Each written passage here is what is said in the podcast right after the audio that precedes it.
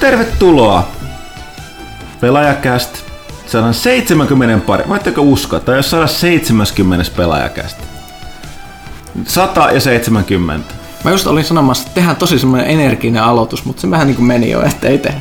Miten niin? Mähän on äärimmäisen energinen. Itse asiassa kyllä mä olin tyytyväinen siihen, miten Huttunen deliverasi tämän näin, että Huttunen oikein piirtää. Joo. No näin, tervetuloa studioon. Studiossa paikalla Jannet jälleen. Mä tykkään sanoa Jannet. Se melkein sanoa se Jonnet. Mut ei Jannet Pyykkänen ja Kaitila, vaan Jannet Pyykkänen ja Kaitila. Moi. Cool. Ja vanha patu M. Huttunen. Nuori patu Ville. Ville on pitää vapaata pelaamassa Uncharted 4. Ja muuten vaan taustalla töitä tekee Petteri Uusitalo. Siltä varalta, että sieltä taas irtoaa joku kommentti jossain vaiheessa. Töitä ja te ette tee koskaan töitä. Niin. Tehdään vaan käste. Also featuring naapurin jatsmuusikko. Joo. Tarkkakorvaisimmat voivat ehkä kuulla sieltä sulosäveliä. Okei, tosiaan viime viikkoinen cast, tai siis toisen viikkoinen cast oli ehkä parasta ikinä. Meidän kohdasta platinahittiä. Kiitos Mikille ja kiitos Junnuille, Emelille ja Johannalle, jotka kävi paikalla.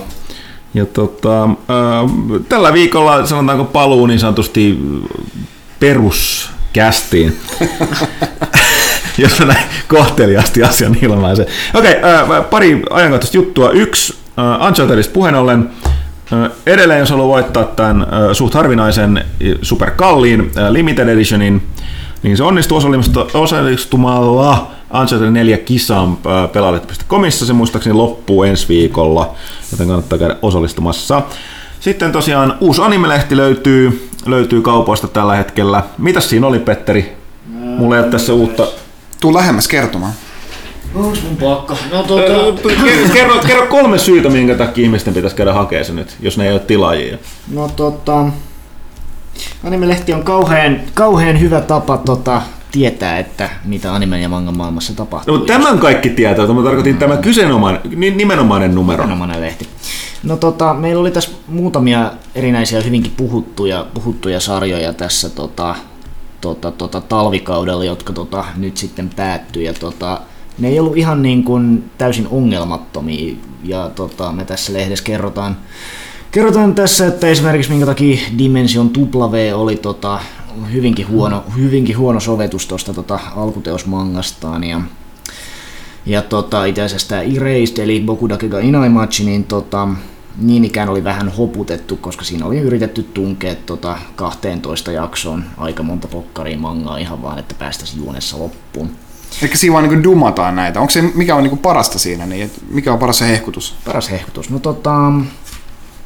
Princess Jellyfishistä eli Kuragehimeestä tuli printtijulkaisu tässä. Digitaalisenahan sitä on saanut Crunchyrollista jo jonkun aikaa, viime vuodesta vai toissavuodesta jopa, mutta nyt sitten printtipokkariinakin siitä tykätään ylipäätään vähän niin kuin kaikkialla. Lisäksi meillä oli pitempi artikkeli BL-mangasta tässä, mikä on aina mielenkiintoista, koska ihmisillä usein nykyään on sellainen edelleen vähän semmoinen stereotyyppinen ja vanhanaikainen käsitys siitä, että mitäs tää niin kuin poikarakkausmanga nykyään on. Ja ihmiset ei ole ihan todennäköisesti kärryillä siitä, että mitäs kaikkea täällä tapahtuu. Ja näin edespäin. Arvosteluja tietysti, My Monster Secret eli Jitsua Watashiwa täällä oli myöskin ja... Viisko Hatorin eli Ouran High School Host Clubin tekijän uusi sarja. Tyttörakkauttakin oli vähän tässä Kindred Spirits on the Roof visual novelin arvostelun muodossa. Kaiken näköistä.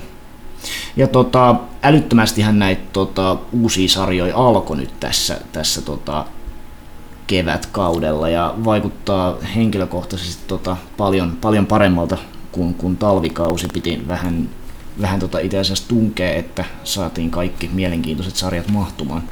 Kyllä mun mielestä tää oli äärimmäisen hyvä numero taas kerran. No niin, eli käykää hakemassa lehti.se kautta maan ja saako Anime Shop, Pelaaja Shop? Anime Shop on edelleen tulossa.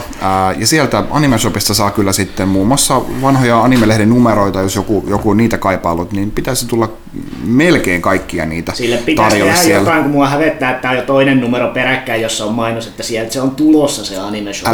Älä huuda, laitetaan onnistumaan. No niin. Hyvää kannattaa odottaa ja kaikki hyvä aikanaan, kun te saatte kuulla. Mä näin tosiaan animen lisäksi on myöskin kaupoissa on tällä hetkellä nuoremmille pelaajille 8-12-vuotiaille Sankarin 3. numero.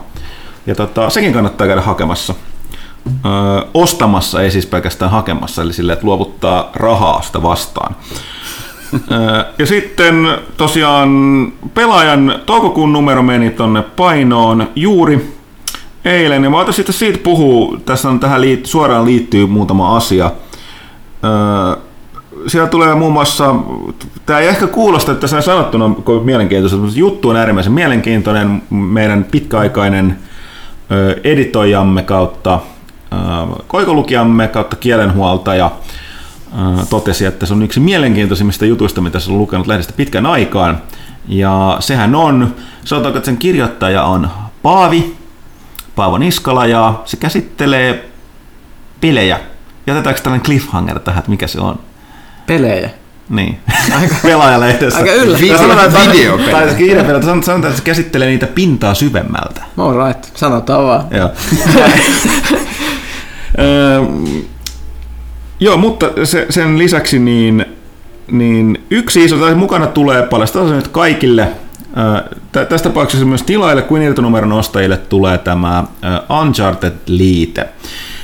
Mitä Ville on halunnut, se ei osannut päättää, että kumpaan se olisi halunnut tehdä enemmän Uncharted-liitettä vasta Metal Gear Solid-liitettä, tai Metal Gear liitettä, mikä tuli ulos. Ja täällä oli sellainen, me osallistettu vähän muutkin siitä, koska me ollaan kaikki täällä, minä Pyykkänen pelattu Uncharted ja pidetty niistä, niin mä pääsin vähän kirjoittelemaan historiajuttuja sinne täällä. Mutta tosiaan Uncharted-sarjasta sellainen liite katsaus hahmoihin, tapahtumiin ja sitten historiallisiin tapahtumiin taustalla. Mutta itse arvostelua ei löydy toukokuun numerosta, ja sille on syy. Syy paljastui tänään.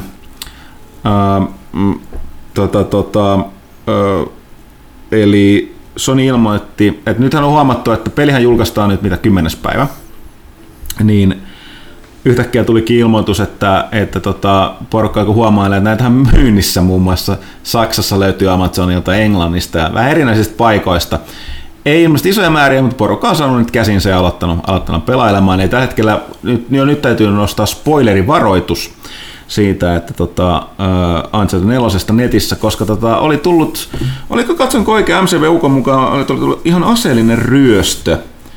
Eli tämä oli ryöstetty isohko määrä jokin aikaa sitten näitä pelejä, ja se oli aika kova. Tämä ei ensimmäinen kerta kun tällaista tapahtuu, ja se on tietysti ikävää, että itse Shuei Yoshida oli Sonin pelipuolen pomoniin, tai studioiden pomoniin, oli laittanut vetomuksen tai varoituksen lähinnä, että varokaa nyt spoilereita, hyvät ihmiset, ja älkääkää ostako näitä pelejä, koska ne on varastettua tavaraa. Ja samasta syystä niin valitettavasti arvostelukappaleet tulivat käsimme vasta hetkinen, mä en siis ole julkaisupäivänä, mä tarkoitin painopäivänä, eli meidän painopäivänä, niin ei vaan ehditty saada mukaan ja mutta julkaisimme sen verkossa julkaisupäivänä sitten, plus että siihen saadaan hyvin testattua sitä monin peliäkin. Ja se oli aika mielenkiintoinen tapaus. Joo, se sanottiin, että eBaystä niin 90 punnalla irtos. Ja Result of Violent Assault and Theft, eli siis käytäisiin katsoa jonkinlainen aseellinen tai väkivallalla uhattu tehty ryöstö. Joo, rekka, jossa oli muun muassa Uncharted 4 mukana, pöllittiin. Ja nämä on nimenomaan nyt näitä, mitä ilmeisesti liikkuu tuolla markkinoilla. Mutta näin. Vähän, tämä on tämä printin ongelma, että välillä meille käy näin, että aikataulut oli huonot, samoin kuin kävi Dark Souls 3 kanssa, että sitten julkaistiin se verkossa. Mutta kun sanoit, että tämä liite on tässä mukana joka tapauksessa. Ja tähän liittyen toinen tällainen, ihan, joka meni tähän kuun vaihteeseen ilmestyvä peli, oli Battleborn, tämä 2K tuleva, miksi sitä voisi sanoa, tällainen sankari, onko se sankari-areenapeli, sankaritoimintapeli. Hero Shooter, joo, eli tämä on ihan Gearboxin ja Borderlandsin tekijöiden peli.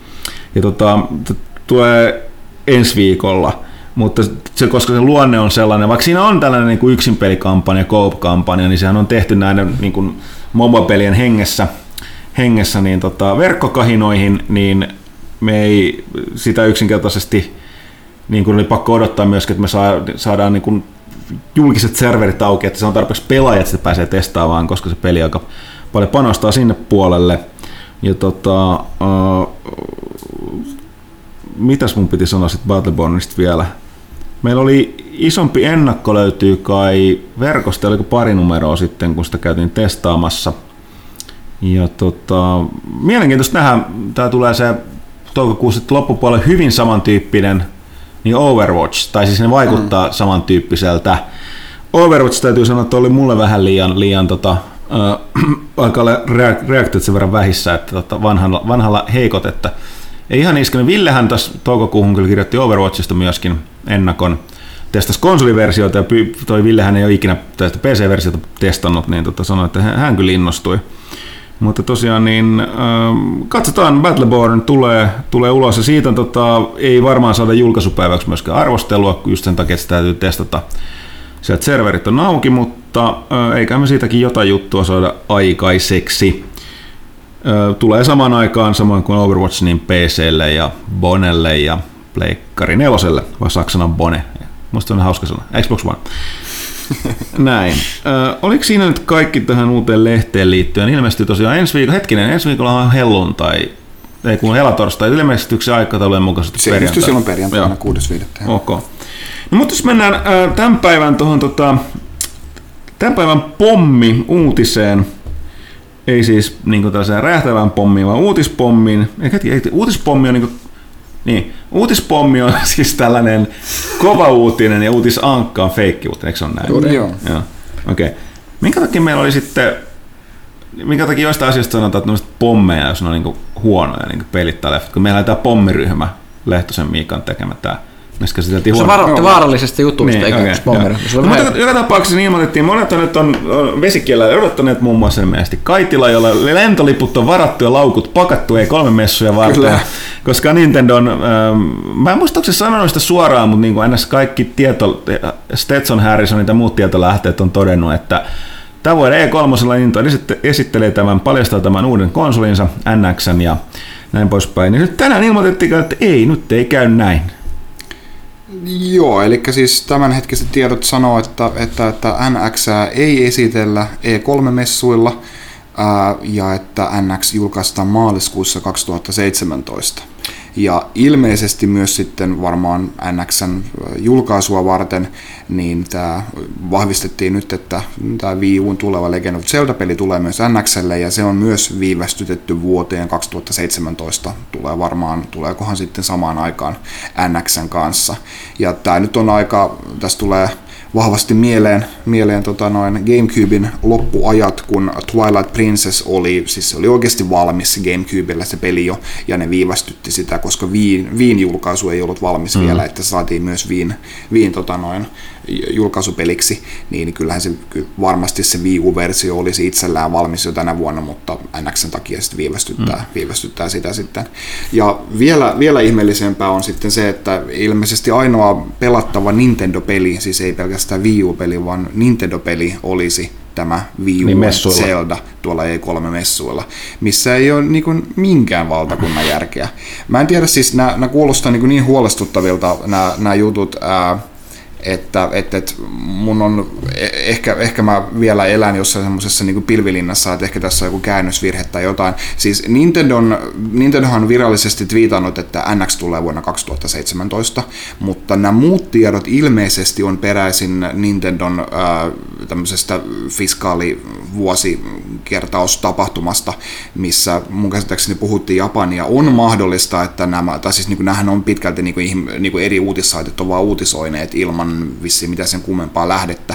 Kaiken maailman twiittaajia on sitten, mitkä on varmasti olleet paikan päällä siellä tapahtumassa, ja varmaan ne on oikein, mutta ehkä teoriassa on mahdollista, että siinä oli jonkinnäköistä niin kuin lost in translation meininkiä tässä vielä, että ehkä se ei ihan näin synkkä ole, että ehkä siellä on vaikka joitakin 3DS-pelejä, vai onko sitten siellä oikeasti ainoa Nintendo pelattava peli siellä. Toisaalta myös niin kun hieman jättää niin kun ilman myös sen, niin kun, että Nintendo sanoo, että NX ei ole E3-messuilla, on tämä yksi niin kun uutisointi, niin se ei tavallaan niin kuin estä sitä, etteikö Nintendo voisi esitellä NX:ää, se laite ei vain ole niin kuin pelattavissa siellä. Mm-hmm. Et kyllä niin kuin video, ne voi edelleen niin kuin esitellä sen videomuodossa sitten E3:ssa, mutta että se ei olisi pelattavissa. Tämäkin on teoriassa mahdollista, mutta nämä nyt on tällaisia epätoivoisen miehen viimeisiä oljenkorsia. Katsotaan miten käy, että kyllä aika köyhäksi jää, jos näin todella on, ja totta kai siis no, pelkästään niin kuin se, että se minkä nyt Nintendo on varmasti ainakin vahvistanut, että NX tulee vuonna 2017 maaliskuussa, niin se, että ne missaa yhden joulumyynnit tässä näin NX:n kanssa, niin se olisi kyllä ollut äärimmäisen tarpeellista NX:lle saada sitten niin kuin se yksi ylimääräinen joulumyynti siihen, koska nyt se on kutakuinkin samassa aikataulussa kuin Wii U oli aikoinaan sitten, jos se tulee 2017, niin se tietää todella huonoa. Se on mielenkiintoista. Toki Nintendo, mitä mä ehdin nopeasti katsoa, niin toimitusjohtaja on sanonut, että tai siis oliko hänen suora sanansa, mutta Nintendo on sanottu, että tämä NX ei ole kuitenkaan kovin paljon oikeastaan perinteinen konsoli, vaan joku uusi konsepti, että no se, joo, voi olla silleen auttaa, että ja sitten toinen on, että haluuko ne sen takia välttää nyt tätä. Toisaalta tämä VR niin kuin huuma, mikä nyt on käynnissä, niin sanotaan silleen, että kun ne on jo kaikki mitä tänä vuonna saadaan niin valmistettua ja myyty ennakkoon, niin haluatko sen vaan silti välttää sitä tai PlayStation VR loppuvuodesta vai mitä? En mä usko, mistään välttämisestä on kiinni, ei ne vaan saa sitä valmiiksi. Niin, mutta tästä tuli, että jos se on uudenlainen konsepti, niin se on vähän sama juttu kuin tuo VR, että nimenomaan hyvä saada jouluksi ulos. Toinen mitä mä sanon, mä en kanssa ymmärrä, minkä takia, että tämä on vähän jännä, että jos ne sitten kuitenkin julkaisee sen Zeldan samaan aikaan myös Wii U:lle kuin NX:lle, eikö se olisi järkevää, että niillä olisi peli, joka taatusti myy sitä konsolia silleen, että sä et pelaa tätä millään muulla, eli että sä ostat tätä NX:ää? Niin, no siis sama juttuhan se oli Villäkin silloin Twilight Princess, siinä oli Viin uutuuttaan kiiltelevät liikkeen tunnistusmetodit siinä, niin totta kai se oli ihmiselle se, mikä pitää päästä kokemaan. Mm-hmm. Tosin Nintendo myös silloin osalta ratkaisi tämän asian niin, että se Wii-versio, GameCube-versio tosiaan oli ollut kauan jo valmiina, mutta Wii-versio julkaistiin 2 viikkoa ennen GameCube-versiota, ne viivästytti sitä GameCube-versiota vielä 2 viikolla, että ne innokkaammat sitten voi ostaa sen Wii-versio, että varmasti pääsee pelaamaan, niin ehkä jotain semmoista sitten siinä on, mutta onhan se melkoista meininkiä. No miten sun kommentit tai analyysi tästä pikaisesti tästä touhusta, että tällaisena komana perinteisesti Nintendo-miehenä niin on, että... No eikö me sitä tuossa jo kommentoin? Jos silleen tarkoitan niin kuin yhteenvetona, että voi arvioida, että mikä tässä nyt olisi syynä, että näinkin pitkä tai tällainen yllättävä veto, että ei vieläkään näytetä. No siis, onko se konsepti niin hajallaan vielä, eikö ne vaan saa tarpeeksi tehtyä vai mikä siellä mahtaa mättää? No edelleen niin kuin toiveikkaat kielet internetissä sanoo, että jos Nintendo ei ole E3:ssa, niin sitten heidän on pakko järjestää jokin oma tapahtumansa tässä näin, että onhan, kyllähän Sony ja Microsoftkin nimenomaan teki niin kuin ne varsinaiset konsolijulkistuksensa ja niin kuin isommat rummutuksensa niin kuin ihan omissa tapahtumissaan, ei E3:ssa muistaakseni, eikö? Miten? Niin sille se olisi, niin kuin, että jos Nintendo sanoo, että NX ei ole E3:ssa, niin jos se tulee sitten juuri ennen tai juuri E3:n jälkeen tulee sitten joku isompi tapahtuma.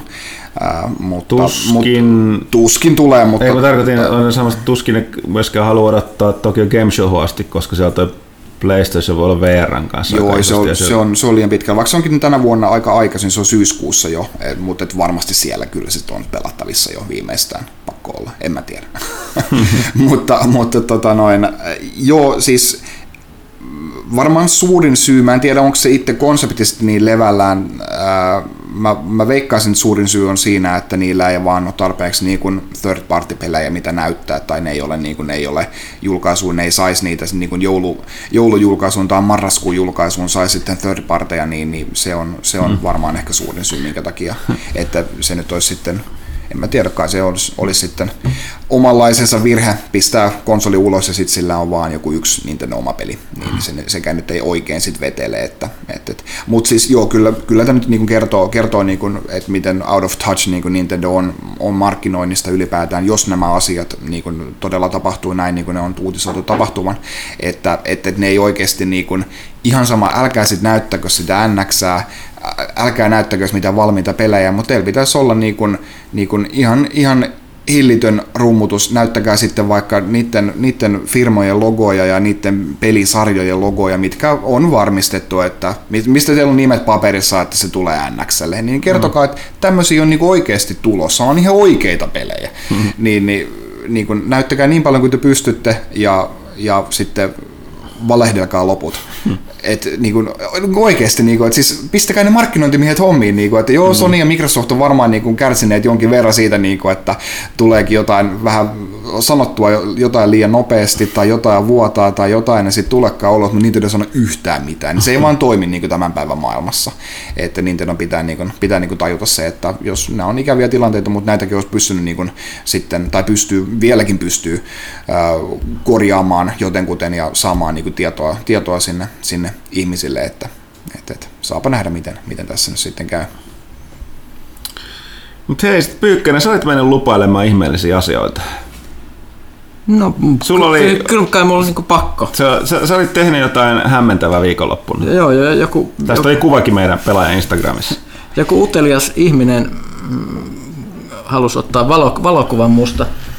Mun vaatetuksesta tässä päivänä muutamana, kun mulla on tyylikäs Antti Tuisku teepaita päällä.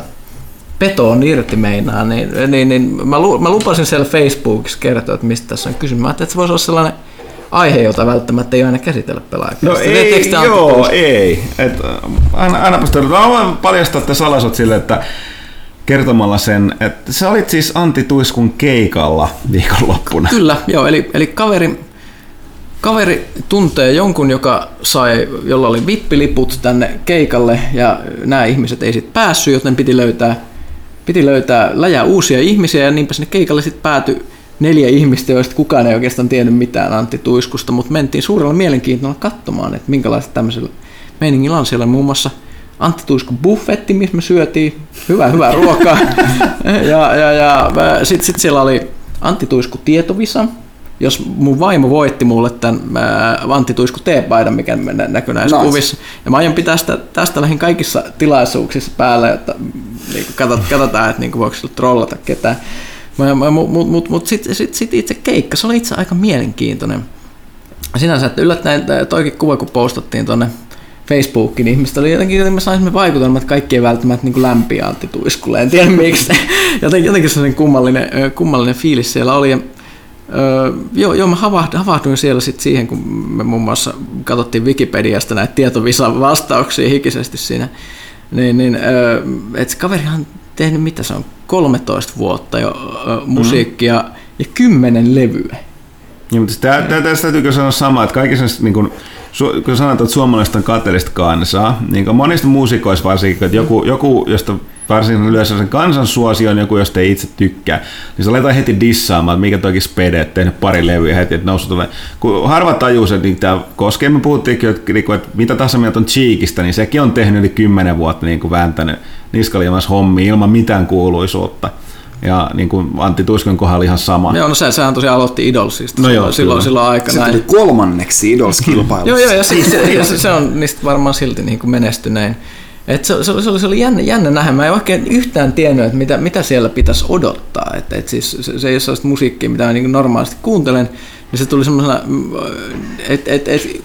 kaikki mitä siellä tapahtui, niin tuli sellaisena yllätyksenä. Mun täytyy myöntää, että kyllä se kaverille täytyy antaa propsit. Et se tosissaan aloitti silleen, että sieltä katosta laskeutui poliisin tällainen niin kuin maija, joka tuli jostain tämmöisen nosturin nokassa, laskeutui sieltä Hartwell-aidan katosta, jonka jälkeen sieltä Tuisku ponnahti. Mä itse muistan, tuliko se siinä vaiheessa, tuliko se autosta vai oliko jopa näin, että se tuli salaluukusta esille. Siis tää on monta kertaa, sen lavalla oli sellainen luukku, mistä niinku ponnahti ihmisiä yhtäkkiä esiin hirveällä vauhdilla tai sitten imeytyi sinne takas. Koska, no en mä tiedä miksi, mutta se toimii aika hyvin. Ja siis on sanottu, että se kaveri on kyllä aika se on joko, koska mä en tiedä, kun mä en nähnyt sitä minkälaisen nuorena, mutta se on joko synnynnäinen viihdyttäjä tai sitten se on harjoitellut ihan helvetisti, mutta olihan siis silloin suuren maailman meininki ja siis jännä tyyppi, että se ihan vakavalla naamalla pystyi pitämään sellaisen niin kuin 5 minuutin puheen siitä, miten se arvostaa kaikki ihmisiä, jotka niinku on sen taustavoimia, silleen nämä kaikki valoteknikot täällä, parasta porukkaa ikinä. Ja sanoin, että hei, tämä kaveri on niinku vaatimattomia ikinä, ja sitten se lopettaa siihen, ja hyvä, kun tulitte Suomen suurimman pop-tähden keikalle, jää, peto irti! Ja se, että se pystyi niinku vetämään ne molemmat siinä, että sen mielestä, kun se on ottanut tällaisen mystisen, itseironisen tyylin käyttöön nyt siinä musiikissa, mikä kuuluu niissä biiseissä, mitkä on kai niinku uusinta materiaalia tältä 10 albumilta, ne sanat on niissä todella kummallisia, jos niitä käy kuuntelemassa. Mä kävin tämän jälkeenpäin lukemassa muun muassa, että tämä keikan aloitusbiisi alkaa sillä, että laita Haddaway soimaan, niin se on jo niin määrittävä aloituslaini. Laita Haddaway soimaan. Mun täytyy kyllä arvostaa. Ja se oli aika jännä. Siellä pyöri jotain Jenni Vartiaista ja muuta tällaisia jotain suomi-räppäreitä ja muuta. Se on varmaan nykyään, että pitää olla kaikki featuring-meiningit, että artistit käy toistensa keikalla. Ja suuren maailman meininki, hirveät pyrotekniikat, jotain välillä naamaa kuumotti, kun niitä liekkejä tuli sieltä. Hirvittävän määrä naisia siis yleisössä. Siis se oli ihan en ole nähnyt. Varmaan jollain New Kids on the Block-keikalla olisi varmaan ollut samanlainen aikanaan ja jakauma. Mut siis joo, mä en voi heitata Antti Tuiskua, ei se ole tosissaan ehkä mun musiikkiin, mutta se oli hyvin hyvä esiintyjä, aika miellyttävä persoona, semmoinen, miten se sanoisi, aika ihmeellinen rehellisen oloinen ja semmoinen positiivisen oloinen. Piti hienoja välispiikkejä semmoisia siitä, että älkää ihmistä olko pahoja ihmisiä. Sehän on lappilainen. Niin, lappilainen. Se on nöyrä poika. Joo, se kuuluu itse asiassa vielä siinä edelleen siinä puheessa, että kyllä se on semmoinen klassinen pohjoisen puhetyyli on, että joo, ei siinä mitään. Mä toivon, että kyllä siis Suomessa pitää olla yksi semmoinen noin röyhkeä tyyppi, joka sanoo olevansa Suomen paras pop-tähti ja vetää semmoista suuren maailman lavashowta. Eikö meillä ole jo Cheek? Cheek ei ole poppari niinkään, että se on jotain, en mä tiedä mitä se on. Se sanotaan näin, että räppäriksi se itseään sanoo. Niin, mutta tässä on selkeästi, sun täytyy seuraavaksi mennä myöskin saada VIP-lippu Cheekinkin konserttiin ja muuttuu ääni kellossa. Mä vedän rajan nyt tähän, että näin pitkälle mä olin valmis menemään, mutta mä toivon, että Antti oli oikein sympaattinen. Se oli hieno show ja mä toivon, että se jatkaa esiintymistä pitkään. Nice work, Antti. Terveisiin sinne, jos kuuntelisit Pelaajakästiä, että niinku Pelaajakäst approved. Ja miksei kuuntelisi, koska kaikkihan kuuntelee Pelaajakästiä. Kaikki starat kuuntelee niin. Pelaajakästiä. Siitä voitaisiin puhua tosta. Mä alan mennä sekaisin, koska nämä painopäivät on aina isoja rutistuksilla meillä. Viime viikolla oli torstaina oli Finnish Game Awards 2016. En valitettavasti päässyt paikalle, oli niin tukossa tuon meidän lehden kanssa, mikä aiheutti sellaisen vanteen, hitaasti puristuvan vanteen pääni ympärille monista eri syistä. Mutta oli pakko jättää väliin. Ja oli kuulemma todella hyvät bileet jälleen kerran, että ikävä, että en päässyt paikalle. Eli kuten ne 2 edellistäkin vuotta, tämä on nyt 3. vuosi, kun on tämä niin pelin kehittäjän järjestämät. Eikä suinkaan kauppiaiden, tämä on Suomen pelinkehittäjä Neo Gamesin tekemä. Ja siellä jaettiin tänä vuonna 9 palkintoa tai tunnustusta viime vuoden kotimaisille peleille ja tekijöille. Ja voisi niistä vähän nopeasti käydä läpi ja keskustella. Siellä palkittiin viime vuoden hyötypeli, joka meni tällaiselle firmalle kuin hetkinen.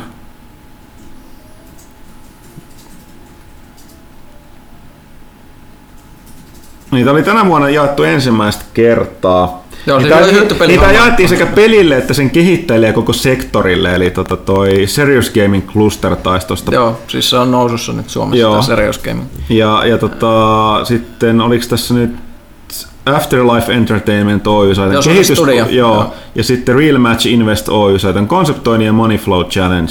Ja mä oon itse pelannut sitä. Se on siis, okay. se on siis tällainen hyötypeli, joka on tarkoitettu, että se opettaa nuoria käyttämään rahaa vastuullisesti. Muun muassa silleen, että sun pitää... Siinä on erilaisia haasteita. Pelataan tabletilla, pelasin sitä silloin kai. Se on kaikenlaisilla alustoilla. Niin, sulla otetaan joku ihminen, jolla on joku tietty elämäntilanne ja budjetti ja tiettyjä tarpeita ja sun pitää budjetoida rahat silleen, että mielellään saisi niinku massia säästöä ja investoitua ja niin edelleen. Löytyykö sieltä mahdollisuus, että sä oot pelitoimittaja, jolla on 2 lasta? Mä luulen, että se olisi niin hardcore vaikeustaso, kukaan ei voisi läpäistä sitä. 3 lasta. 3 lasta, niin. Siis joo, ihan siis aika pätevä tapaus itse asiassa. Pelasin sitä juurikin tämän Serious Gaming Clusterin järjestämässä Serious Gaming -tapahtumassa tuossa viime vuoden puolella, ja se oli kyllä oikein hyvä. Et siis semmoinen hyvin käytännönläheisellä tasolla opettaa, että miten rahaa kannattaa käyttää, jotta se ei niinku mystisesti häviä johonkin limboon. Sitten tosiaan vuoden 2015 yritystulokas, jännästikin puhuttiin täällä, niin pohjoinen on nousussa, eli meni Ouluun. Eli Coco Games voitti Finnish Rookie of the Year 2015. Ja ne on tää Crashing Season pelin takana, joka julkaistiin joulukuussa tällaisen rajatulla markkinoilla ja saanut myöskin ulkoista rahoitusta. Et se oli yksi näistä viime vuonna julkaistiin 30 uutta pelistudioa Suomessa, jossa mobiili on edelleen aika vahva painotus, mutta myöskin Steamin Indian julkaisupuoli on siinä läsnä. Sitten vuoden 2015 ilmiö ei valitettavasti nyt ollut tää... Unreal Worldhän julkaistiin Antti Tuisku. Julkaistiin tänä vuonna. Mutta meni Pasi Hytöselle, joka on ton Little Night Arthurin takana, joka on aika mielenkiintoinen juttu, että Hytönen aloitti tämän Little Night Arthurin kehittämisen vuoden 85-86 Commodore 64.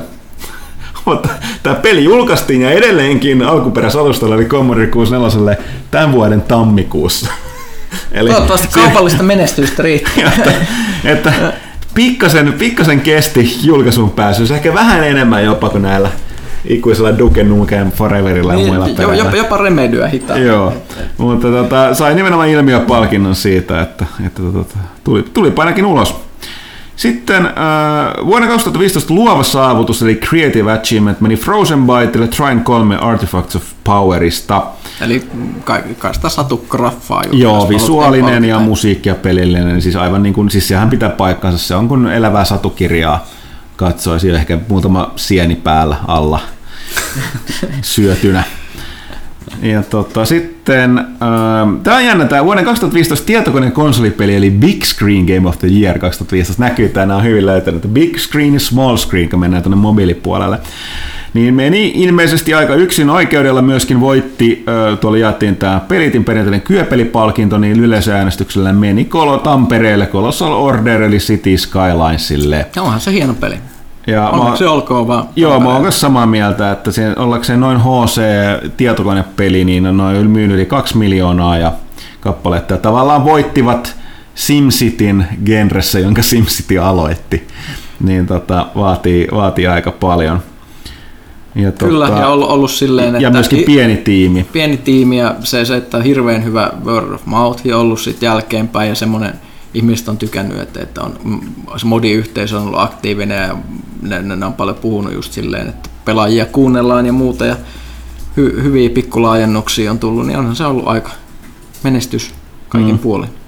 Ja sitten tosiaan se Small Screen Game, niin vuoden mobiilipeli, mun täytyy sanoa, että mä pidän lyhyen kommentin siitä, että jos me niin mobiilipelejä ei niin paljon käsitellä pelaajassa, niin se johtuu kyllä siitä, että me ollaan sen verran haistettu, että vähän omien mieltymystymme mukaan, eli jos me ei niin pelata jotain mobiilipeliä, niin se ei välttämättä kiinnosta meidän lukijoita. Ja vaikka mukana mobiilipelejäkin on nykyään niin monenlaiset, kyllähän me hakattiin Pyykkösen kanssa, mikä tämä oli tämä mistä saksalaisten tekemässä ihme Avaruus Magic, missä oli niitä aloksia. Mä enää muista sen nimeä. Ja on näitä moni muita. Mä itse viime aikoina mulla on tunnustettu, että mä oon jäänyt kiinni kyllä EA-mobiilipeliin. Star Wars Galaxy of Heroes, mikä on yllättävän hyvä ja myös reilu, mikä mua yllättää suuresti ilmaispeli. Mutta tosiaan suomalaiset pelistä, mä oon tätä Paosta Pako autopelistä pitänyt, mutta en koskaan tätä pelanneeksi. Mutta joka tapauksessa, niin tässä oli peli, mikä me arvosteltiin myös Pelaajassa, ja tämä oikein, että tämä voitti. Mun mielestä tämä olisi tarttunut entistäkin niin kuin huomattavasti enemmän julkisuutta myöskin Suomessa mediassa, eli tämän Zorg Entertainmentin AG Drive, eli tämä periaatteessa Wipeout mobiilialustoilla, joka on aivan käsittämättömän näköinen. Se on todellakin niin kuin pelaajien peli, eikä niin kuin voisi jos näitä sanotaan tällaisen kasuaalimman mobiili-yleisen peli, että jos ette ole hankkineet, välittömästi käykää niin kuin Android ja iOS kaupasta etsimästä, tai siis Storesta AG Drive. Ehdottomasti ansaitsee tuon palkinnon. Ja sitten pääpalkinto oli vuoden 2005 kotimainen peli oli jälleen kerran Colossal Order, City of Skylines, joka tosiaan nappasi noita palkintoa tuolta sitten useammankin. Että kyllä toi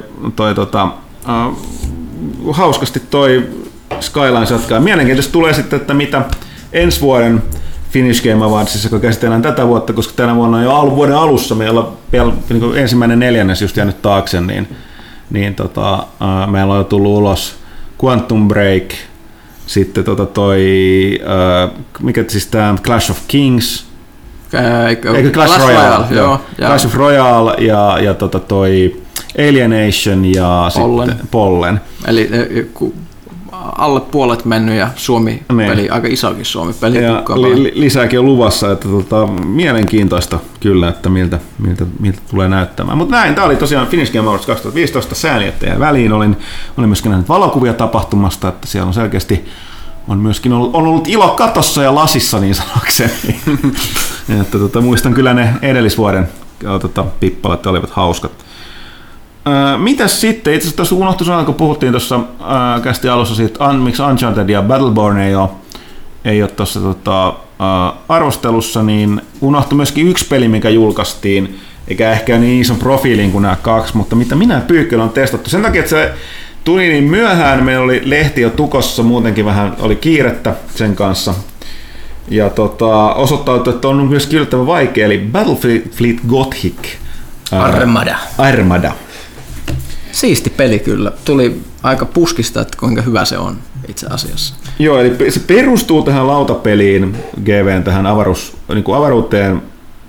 avaruustaistelupeliin, Battlefield Gothiciin, mutta se on tehty siitä mukailen. Tästä itse asiassa vanavedessä on tulossa nyt ihan kunnon niin kuin digitaalinen versio siitä itse figulautapelistä, mutta tämä on tällainen enemmän niin pelin tehty ja niin kuin omilla säännöillään sen perusteella. Kyllä tämä ensinnäkin näyttää tosi hyvältä. Ne alukset on lentäviä kirkkoja tai katedraaleja, ne suurimmaksi osaksi on, mutta hittu, että on vaikea. Joo, siinä tulee luukurkku aika nopeasti. Ja se, että kun siinä häviää, niin ei tule game overiin, vaan sit ihmiset huutaa sulle ja kaikki jatkuu entistä huonompana seuraavaan tehtävään, niin se on aika armottoman tuntusta. Mun on ihan pakko olla laittaa savea. Mä en ole kanttia ei ole kestänyt jatkaa huonolla kampanjalla eteenpäin, jossa kaikki on hävitty. Mm. Mut siis... Niin, mä en kestä sitä, kun ne valittaa sit sun huonosta menestyksestä koko ajan. Sitä tulee jatkuvasti vaan sitä, että jaha, että sun takia taas pari planeettaa täällä käyty kaaoksen palvojiksi tai jotain tällaista, örkitsee kaikki tai ei sitä jaksa. Mut siis on jännä, että siis mun mielestä tossa on tavoitettu. Mä en siis ole mikään Warhammer-ihminen, mutta mä tiedän, minkälainen meininki Warhammerissa pitää olla silleen tyylillisesti. Ja mun mielestä tietokonepeleistä tässä on kyllä hienoimmin tavoitettu se, mitä Warhammer 40K näyttää. Eli todella, kaikki on todella synkkää ja karua. Se on vähän sellaista ollut monissa peleissä, ehkä vähän sellaista pikkasen karkkimaista se meininki, sellaista liian värikäistä ja hilpeitä, mutta ei tässä. Ei todellakaan. Tässä vaan... Kaikki on pahaa ja synkkää ja rumaa ja niin edelleen. Ja sitten silloin tosissaan tämmöisiä, että miehistöllä alkaa tulla kapina-aikeita, niin sitten sä painat teloitusnappia siinä. Se aluksen päälle komissaari pistää kuulaa kalloon ja sitten jatketaan taistelua. Joskin sitten tulee vähän miinuksia kykyihin, mutta... Mitäs pienistä. Mutta joo, katsotaan miten paljon se vaikeustaso iski muakin naamaan. Täytyy katsoa, miten se menee. Tosiaan tuli nopeammin ulos kuin mä oletin. Se oli pitkään niin kuin, ihme, että se piti tulla maaliskuussa, mutta siirtyikin tähän huhtikuulle. Mä luulin, että se tulee ulos huomenna, mutta se tulikin ulos jo viime viikolla, mutta silti. Aina en muuten muista, se Battleborn tulee siis 3. päivä ulos, eli just, eikö helluntai on 4. päivä? Vaikka tiistai? Helatorstai. Niin. Mikä on 3. päivä? Keskiviikko. Keskiviikko. Okei, noin. Niin edes keskiviikkona. Ei kun 3. on tiistai, 3. päivä. 5. on tiistai. 1, 2, totta, ensi tiistaina, joo. Tätä tapahtuu taas. Olen vaan sekoilen näissä päivissä. Mutta näin, mutta tosiaan se on ollut niin kuin, joo, katsotaan. Mä haluan päästä käsiksi niihin isompiin aluksiin, mutta on ollut tuskainen tie. Mutta hei, Kaitila, sä voisit tähän puhua, koska arvosteluhan nyt toi Dark Souls 3, siitä puhuttiin jo edellisessä kästissä, mutta se on nyt ollut luettavissa kaikki ne oppaineen, mitä Pyykkänen tekisi ja muuta. Pyykkönen on antanut kaikkensa Dark Soulsille, mutta se on kuten jännästi, mä oon hämmästyttänyt se, että ihan sama kuin se Bloodbornen kanssa, niin täällä toimistolla, niin myöskin voisi sanoa niin sanottiin hallinnossa. Tietysti Kaitila nyt on veteraanipelaaja, mutta meidän toimitusjohtaja niinkään, mutta se nimenomaan, kun miettii, että pelejä, mitä se alkaa pelaamaan kunnolla, niin ensimmäiseksi ei tule mieleen Bloodborne ja Dark Souls 3, mutta näin on käynyt ja sä oot kanssa hakannut sitä Dark Souls 3 nyt. Kyllä, kiukulla. Kyllähän Bloodborne oli mullekin vuoden peli viime vuonna. Se oli mun ensimmäinen kosketus Souls-sarjaan ja nyt sitten Dark Souls 3 luonnollista jatkumoa siihen, että olen oikein iloinen, että pääsen pelaamaan lisää tätä herkkua tässä. Siis mun mielestä se oli vähän helpompi, varsinkin pomon vastustajat on mennyt niinku todella paljon helpommin kuin Bloodbornessa meni niinku, että Bloodbornessa jokainen pomo oli semmoinen niinku vuori ja mä kuolin jokaiseen pomoon niinku vähintään 10 kertaa Bloodbornessa. Kun sit taas niinku nyt Dark Souls 3:ssa niin mulla on ollut varmaan niinku 3 pomoa mennyt ihan ensimmäisellä yrittämällä ja pari siihen päälle vielä, mitkä on mennyt toisella yrittämällä. Et se on niin kuin... Onko sulla skilli kasvanut niin valtavaksi? No pakko siis varmaan niin olla, mutta... Digihauis kasvaa, niin, että onko se epeen? Sen suhteen siinä tulee tavallaan tulee niinku mieleen, että siinä on niinku vähän niin kuin... tai niinku pomot menee vähän niinku hukkaankin mulla niinku, että niitten kuuluisikin olla silleen niinku, että vielä mä sen nitistän ja sitten niinku viettää tunnin verran vähintään aikaa jossain pomossa ja hioa ja muuta, mutta sit ne meneekin kerrasta, niin se on ollut vähän, se on oikeastaan niinku ainoa miinus mitä mulla on ollut siinä ja se nyt otetaan sitten runsaan mitoin takaisin, kun siinä on niinku pelin viimeinen tämmöinen vapaaehtoinen pomo tulee siellä lohikärme kukkulalla tulee vastaan, niin siinä meneekin sitten tovi, että en ole vieläkään... Mä olin ihan viimeisessä pomossa, mä en vaan viitti mennä sitä läpi vielä, koska mä haluan tappaa sen vapaaehtoisen pomon siitä vielä pois ennen kuin mä menen sitten koko pelin läpi, niin katsotaan missä vaiheessa päästään, mutta nyt mä sitten vaan grindailen, että hankitaan sitten niitä leveleitä, kertaa taidot ei riitä, niin katsotaan mitä sitten menee. Miten sä sanoisit ihmisille, jotka ei ole ikinä pelannut yhtään Soulsia, Tämä on mun tämmöinen lempi-inhokki-aihe, että kun siitä on niin hypetetty niin paljon, että kuinka ne pelit on niin vaikeita ja niihin on niin vaikea päästä sisälle ja muuta. Miltä se niin sun mielestä tuntuu, että tuollainen niin normipelaaja voisi ruveta kokeilemaan Soulsia? Mitä sä sanoisit? Pelaamaan vaan, että siis niin kuin, no tossa Dark Souls 3:ssahan tulee nyt niin kuin pomovastusta ja tosi aikaisessa vaiheessa jo siinä ja, se on melkein 5 minuuttia sisään. Joo, niin sä et pysty kiertämään sitä, niin sun pitää niinku opetella sen pelin alkeet siinä ja heti, mutta että sanotaan, että sit kun siitä pääsee, niin ja ylipäätään milloin vaan sulla on joku tiukka paikka, mistä sä et meinaa päästä, niin siinä kuitenkin niinku, siinä riittää niinku sitä tutkittavaa niemiä ja notkoja ja monesti on sitten jotain vapaaehtoista reittiä, minne sä voit mennä, et ei tarvitse mennä vaan pelkästään yhteen suuntaan, vaikka ilmeisesti Dark Souls 3 onkin lineaarisin näistä, mutta silti siinä on vaihtoehtoja. Siinä on muutama semmoinen isompi haara, mihin voi mennä. Että joo, se ykkönen oli vähän, mistä ihmiset aina yleensä höyryä, on se, että siinä oli, tuntui, että joka paikka on kiinni jossain muussa paikassa. Että se oli sellainen hirveä verkosto. Että tämä on semmoinen enemmän yksi iso oksa, josta lähtee pari keskikokoista oksaa ja kuitenkin kaikissa oksissa on monta semmoista ihan pientä juttua, sit, mitä voi, ne kentät on täynnä semmoista stilpehööriä. Mutta se, mitä mä niin kun yritän sanoa, on se, niin kun, että aina löytyy jotain semmoista distraktiota ja aina sä voit niin kun, just niin kuin se, että jos et sä pärjää, niin sitten sä vaan niin grindaat niitä leveleitä itsellesi ja etit jotain helpotuksia ja muuta sellaista, niin siinä on kuitenkin niin kuin tee niitä asioita, mitä sä pystyt, ja samalla sä tulet niin kuin paremmaksi sekä pelaajana että hahmona.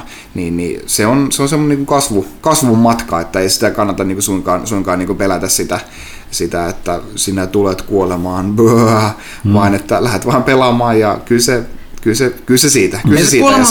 Se on niin palkitsevaa se koko matka. Kyllä siinä joka kuolemasta kuitenkin kostuu ja oppii aina jotain. Joo, se on semmoinen osa sitä mekaniikkaa, mikä opettaa pelaamaan. Että siinä ei ole sinänsä huono juttu. Sitä ei pidä suuttua siitä kuolemasta. Mutta häirittikö sinua yhtään se, että kun sä et ole pelannut niitä aiempia osia silleen, niin kuin ikään kuin, että maailma ei ollut silleen? Ei ollenkaan. Siis vissiin aika kryptistä settiä on, niin kuin vaikka olisi pelannutkin niitä aikaisempia. Kyllä, niin ei silloin niin kuin mitään väliä. Samalla tavalla Bloodborne oli kuitenkin ihan oma kokonaisuutensa, ja siinä oli kanssa niin happoisia viittauksia joka paikkaan ja muuta, että sille ei niin ole väliä, että kyllä tähän voi oikein hyvin hyvätä mukaan nyt tähän kolmoseen, jos yhtään vaan miettii sitä.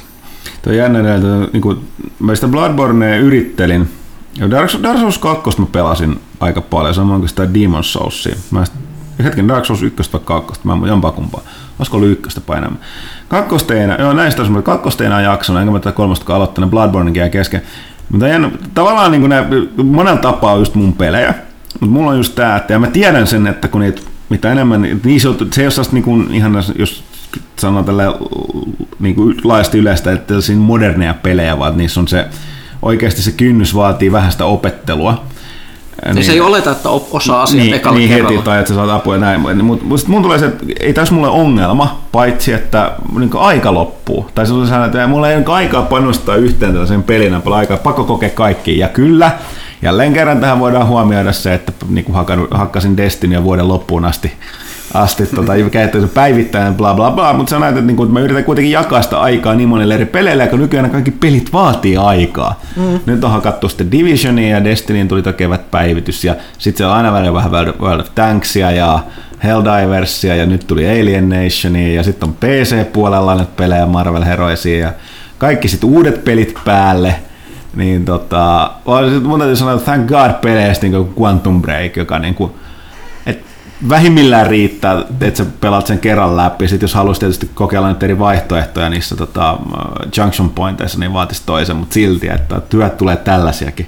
Mutta joo, että silti, että se on jotenkin, että ehkä tällainen laitan tähän backlogiin, joka sitten joskus vaan aikoilissa joskus. Silloinhan sitten refleksit on teräviin. Joo, niin. Mutta näin. Onko me enää mitään muuta, mitä tässä on pelattavaa? Koska tää... No mä en ole ainakaan pelannut mitään muuta kuin Dark Soulsia nyt. No. Mä arvostelun takia, no Alienationia mehän käytiin veivaamassa, että siinkin on. Ajattelet, että mitä sä sitä, siinähän on kans kyllä tää, vaikka se vois kuvitella, että se on arvostelu löytyy tosta tietysti toukokuun lehdestä, voi sanoa, että Housemarque teki sen taas, mutta et se muistuttaa, vaikuttaa aluksi tosi paljon niin kuin Helldiversilta ainakin mulle, mutta se on oikeastaan yllättävän vähän Helldiversilta, se on enemmän sellainen Reso kuin Diablo. Ja nimenomaan Resokun ja näitä Stardusteja siinä mielessä, siinä on oikeasti, varsinkin jos sä pelaat sitä yksin korkeammin vaikeustasolla, niin siinä taatusti tulee se taito, sellainen niin kuin pelaaminen. Ainakin mä edelleenkin syytän sitä mun hahmoluokkaa, koska äijäkin suoritti aika hyvin kun me pelattiin, vaikka sulla oli puolet leveleistä, että se on hahmoluokasta, ei taidoista kiinni. Joo, kyllä mä Resoguniahan mä pelasin aika paljonkin ja olen siinä mielestäni ihan kohtalainen. Toi ei räiskintänä vetoa muhun ihan niin paljon, koska se on jotenkin silleen... Ja se ei niin pelkistetty, että tuossa on sitä roolipelielementtejä mukana. Tai eikö mä tarkoita, että se on silleen räkäsempi, että siinä missä jos Resoganissa ammutaan pikselin tarkasti tai räiskintäpeleissä yleensäkin, niin toi on silleen, että se on ihan pelkkää kaaosta, että missä mä menen ja mitä tuossa ruudulla tapahtuu ja mitä mä selviydyin sieltä. No niin, onneksi oli... boosti ja tälleen, niin se on tota, mutta kyllä se niin tosi hyvältä näyttää, mutta se ei välttämättä ihan niin räiskintäpelinä niin paljon vetoa muuhun. Mutta sitten taas niin kuin, se loottautu tietenkin on kivaa, että lootin hankkiminen ja tavaroiden parantaminen on tosi kivaa ja siinä tuossa on hyviä systeemeitä on niin kuin niissä, niin kuin ne aseet ylipäätään niitä eri tasoisia, että niitä voi rerollata ja niiden statteja ja sitten voi vielä laittaa niihin parannuksia niihin ja sitten ne hahmon omat kyvyt ja muuta sellaista, niin siinä on paljon silleen niin kuin paranneltavaa, se on mukava sen orgaaninen. Aika mielenkiintoista, että sehän ilmestyi 26.4. ja mä en ollut tietoinen, että tämä on virallinen alienpäivä. Niin en mäkään, joo. Joku on tämmöisen keksinyt, mutta en tiedä. Se tulee siitä, kun ne menee sinne planeetalle LVI 426, eli 4/26, niin sieltä tulee, mutta en tiedä, oliko tämä niinku pakkohan sen olla tahallisesti ajastettu. Tästä täytyy saman hengenvetä huomioida sitten, että ensi viikollahan on May 4th, eli May the Force be with you, eli se on Star Wars-päivä. Niin kaukaa haettu. Se on kyllä tosi kaukaa haettu, koska esimerkiksi toi marraskuun 7. päivä, eli November 7th, eli N7 on sen ymmärrettävästi Mass Effect-päivä. Koska se on 7 day, mutta joo, mä aina vähän kanssa miettinyt, että on vähän kaukaa haettu toi. Nörtit kaipaa tämmöisiä juhlia, joita on sitten pakko keksiä hirveellä maailmalla. Omia pyhiä. Niin, kun ei kelpaa joku pääsiäinen, joku Jessep siellä pyörii. Ei meidän messias on tommonen xenomorfi. No mut hei, mennään eteenpäin. Seuraava hetkinen, mikäs, mä kuulen jonkun äänen, mikä ääni se on? Ai niin. Plim plom plim, se on... Ei olekaan Janne Kaitila leffanurkka, vaan Pyykkäsen leffanurkka. Sitä kyllä tuo ääni signifioi. Joo, en tiedä mitä se ääni signifioi. Tilanne on jännittävä. Pyykkönen on vain noin alle tunti sitten tullut teatterista katsomassa elokuvaa. Kerro meille mikä se on. Joo, mä kävin kattoo mä en saa sanoa sitä nimeä. Captain America Civil Warin. Eli uusimman Marvel-elokuvan ohjaus Anthony Russo ja Joe Russo. Mutta mä paperi edessä sain sieltä mukaan. Tämä synopsis ei ole kyllä ihan... No mites? Tämä on jännä. Mun itselleni tämä ongelma, että mä oon vähän alkanut kyllästyä näihin, koska ne pyörittää näitä samoja naamoja niissä elokuvissa. Alkaa nähdä niissä uusia hahmoja, mutta pääsääntöisesti nämä samat tyypit pääasissa, mikä vähän niin alkaa kyllästyttää. Age of Ultron vähän osoitti sitä. Mutta tästä on nyt ollut aika kova ennakkobuzzi. Ja mä en itse pitänyt siitä alkuperäisestä, tai mun mielestä ne alkuperäisessä sarjakuussa oli hyvä idea, mutta ne hahmot oli käsikirjoitettu päin prinkkailla, erityisesti itse Iron Man. Ja nythän sieltä on tullut sarjakuvia Civil War 2, samalla idealla, mikä on ihan yhtä tyhmät kuulostaa. Mutta miten tää leffa? Pyykkönen, oliko, sanotaan, että ensi alkuun lyhyt ytimekäs arvio, peukku ylös vai alas? Ylös tietenkin. No niin. Korkealle, mutta lähdetään siitä, että minkälainen mun henkilökohtainen suhtautuminen on ollut Marvel-leffoihin, niin ihmiset voi suhtauttaa ikään kuin oman tykkäämisensä siihen, kun ne tietää, mistä mä tykkään. Niin, ensimmäinen Kapteeni Amerikka katsoo enemmän kuin turpisauttaa ja muutamia ihan hyviä juttuja. Ensimmäinen Thor, melkein jaksoin katsoa sen kokonaan telkkarista. Vähän piti kelata. Mitäs näitä muita on ollut? Tuliko sitten jo sen jälkeen Avengers, vai oliko sinne vielä joku, jota mä unohan? Venäs nyt. Se Hulk-leffa, jota mä en katsonut. First Avenger. Joo, se oli se juuri. Se Incredible Hulk ei varsinaisesti kuulunut, koska siinä oli toi... No niin norka. Joo. Okei, sitten tuli Avengers, se oli mun mielestä hyvinkin jees elokuva, hyvin viihdyttävä. Aika kevyt, mutta viihdyttävä. Sitten alkoi tulla näitä Thor 2, Iron Man 2. Ihan ok. Iron Man 2, että mä en muista oikeastaan mitään. 3 oli itse yllättävän jees, mutta ei sekään nyt mitään niin superplatinaa kyllä todellakaan ollut. Sitten tuli tämä Winter Soldier, Captain America. Joka oli taas hyvä. Se oli siinä Avengers samalla tasolla ja sitten tuli Ant-Man. Ant-Man oli itse aika jees myös, tai myös hyvin semmoista kevyttä tavaraa, että sillähän se Winter Soldier erottuu sit joukosta aika lailla, että se yritti olla sellainen vakavampi thrilleri. Itse se onnistuikin mun mielestä aika hyvin siitä. Nyt paitsi että sitten lopussa oli taas pakko pistää taas ihan järkyttävän määrä jotain esineet, niin valtavan kokoisia juttuja paskaksi, mikä mua aina huvittaa. Se on supersankarien työ. Niin. Ja sitten meillä oli Age of Ultron, jossa mulle tuli vähän sellainen tuli ihan sellainen fiilis, että ne vois vähän lopettaa, että mä en jaksa enää. Että se ei enää tuntunut elokuvalta, vaan semmoiselta niin oudolta mainosjutulta, jossa niin käytiin läpi juttuja, mitkä liittyy edellisiin elokuviin ja pohjustettiin läjää tuleviin elokuviin, mutta siinä ei itsessään ollut mitään ja Ultron oli ihan superhuono roisto. Siinä ei ollut mitään uhkaa oikeastaan, kun se oli vaan lauma sellaisia robotteja, mitä ne pisti rikki. Ja se oli vähän sellainen, että se myös levisi käsin siinä, että se oli niin paljon niitä hahmoja, että se meni. Niin tämä oli aika mielenkiintoinen. Niin, mä olin just tulossa, että tässä on ihan vielä enemmän. Tässä on vielä enemmän. Niin. Samat tyypit, mutta vielä enemmän, paitsi Thor ja Hulko jossain lomalla. Joo. Ja tosissaan mielenkiintoinen elokuva, että siis tämä oli vähän niin kuin, miten sen sanoisi, tämä oli ensinnäkin tosi vahvasti sen Winter Soldierin jatko-osa. Eli ne oikeastaan unohtanut Kapteeni Amerikan kohdalla kaiken sen niin kaman, mitä ne puhuu. Age of Ultronissa. Tai jotain siis sinne niin kuin ensimmäisessä Kapteeni Amerikassa, just nämä Hydra-muistelot ja nämä natsimeiningit ja muut. Ne on nyt niin kuin ihan hävinnyt. Nyt se oli sitä Winter Soldier-meininkiä, että se kaveri Bucky on ollut Hydran leivissä, koska venäläiset Hydra-tyypit aivopesi sen salaisessa siperialaisessa kompleksissa ja sitten se on tappanut ihmisiä. Ja sitten sitä on pidetty syväjäässä, minkä takia se on edelleen niin nuori. Joo, se on aina tullut vaan purkista ulos ja mennyt sitten takaisin, kun on tapettu jotain porukkaa. Ja sitten se tosissaan, ne tappeli ja se vähän niin kuin Kapteeni Amerikka sitten ikään kuin joutui päästämään sen karkuun siinä sen Winter Soldierin lopussa, koska se ikään kuin, no, koska sai pataansa myöskin ja sitten pelasti sen sieltä joista tämä Bucky sitten, kyborgi käsineen ja muuta. Ja siis tämä oli tosi vahvasti tässä, eli ja sitten kaikki mitä ne on pohjustanut näissä edellisissä Avengersissa, eli siinä ensimmäisessä, sitten tuossa, no kaikkialla missä on hajonnut jotain mökkejä, niin nyt ikään kuin tuotiin esille, eli kun nyt Avengers lähtee taas duuneihin, siellä taas hajoaa pahasti paikkoja. Ja sitten yhtäkkiä huomataan, että paikkoja on hajonnut aika paljon, jolloin niin Yhdysvaltain hallitus sit toteaa, että niin kuin muilla mailla alkaa olla sellaisia ongelmia, että amerikkalainen supersotilaitteryhmä menee ympäriinsä niin kuin piittaamatta mistään rajoista ja tälle niin not working so great. Aha, yllättävää ne niin otti noin niin tavallaan logiikan mukaan. No, joo, ja sit ikään kuin halutaan YK:n alle tämä Avengers, eli ne joutuisi tämmöisen niin komitean alaisuudessa työskentelemään. Kuulostaa ihan järkevältä. Joo, mutta Kapteeni Amerikka ei lämpiä, koska se haluaisi käyttää omaa harkintaansa tässä. Omaa oikeutta toisin.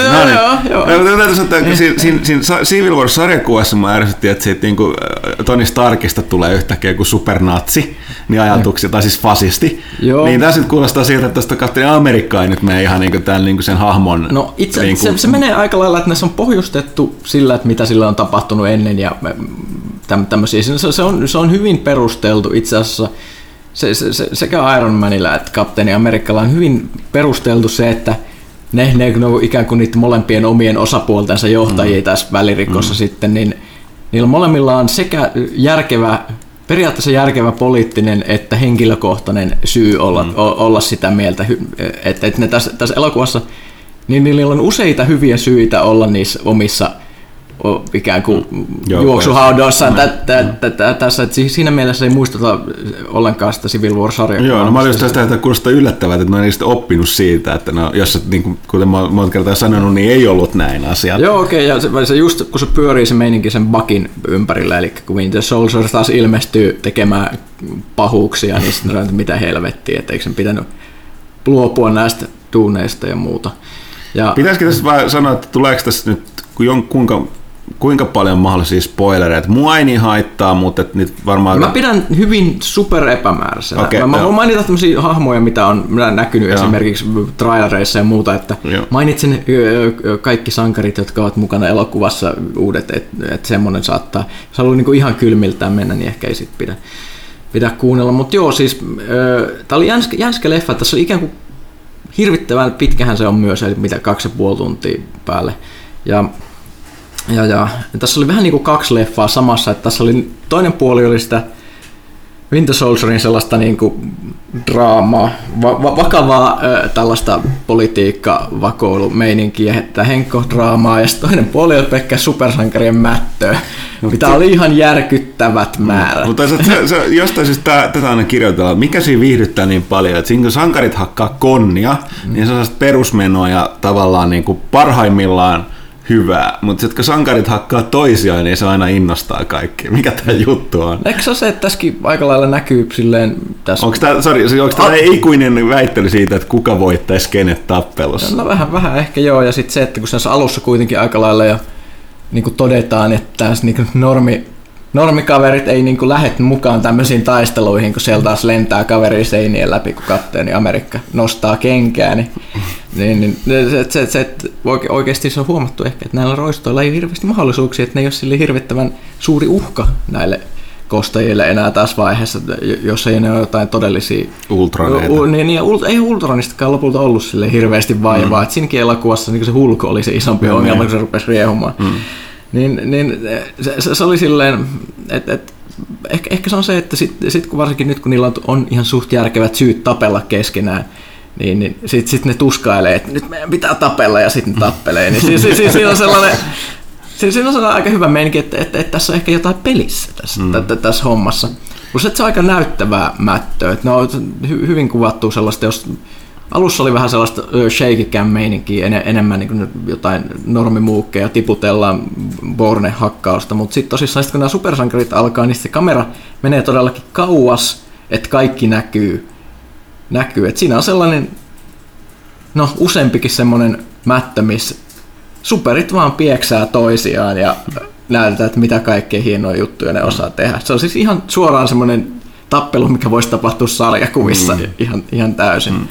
No mites nyt itsekin on nopeasti mennä katsomaan, mutta sieltä kysyisin, että mitä sitten tämä, niin mikä jo oli tosiaan tuossa Ultronissa ongelma, että kun tämä näitä ensemble-elokuvia, että on niin monta hahmoa, niin miten varsinkin sinne tuotiin niitä uusia, Hämähäkkimieshän on tässä mukana, samoin tuo Black Panther ja aika monet tosi vähälle jääneet hahmot tuosta Age of Ultronistakin oli mukana, miten kaikki sai, plus niin Ant-Manhän on kanssa kehissä, miten ne kaikki hahmot sai tilaa?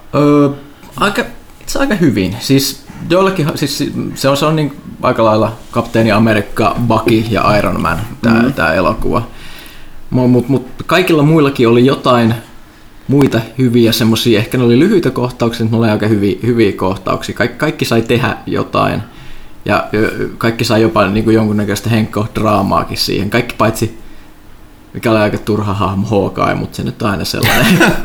Kyllä sekin yritti siellä, mutta on se vähän turha. Se on Hawkeyen ongelma se, että se, kun ollaan monesti puhuttu niistä sarjakuvista, että se Hawkeye, eli se, missä kerrotaan sit, mitä sen minkälaisen arkielämään silloin, kun se ei ole niissä Avengersissa, kun se on tavallinen jamppa, niin on paljon kiinnostavampaa sarjakuvaa vuosiin kuin itse sen omat seikkailut. No tossa on vähän sellainen fiilis, kuka ei kuulu joukkoon.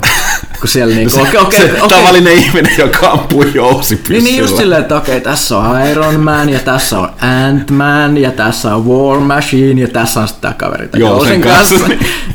Kyllähän se yrittää kovasti, ja se on niinku, se tosi hellyttävää, että miten kovasti se yrittää, mutta ei se oikein kuulu joukkoon. Ja sitten tosissaan tästä elokuvasta, mikä oli aika myös todella, tuntui ehkä semisti irralliselta, olisi voinut häiritä, jos ne hahmot olisi ollut huonompia. Et siitä ehkä 4/4 tai 5/5 on traileria Spider-Manille ja Black Pantherille, eli esitellään nämä hahmot.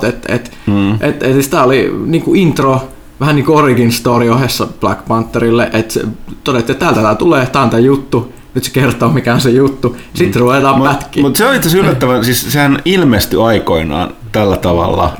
Sarjakuvia myöskin, että se yhtäkkiä vaan ilmestyi, että mikä tämä tyyppi on. Pikkuhiljaa vasta paljastettiin sitä, mikä se idea siinä koko touhussa oli. Joo, ja hämäri tulee ihan samalla tavalla, että otetaan, että hei, nyt hämäri kehii.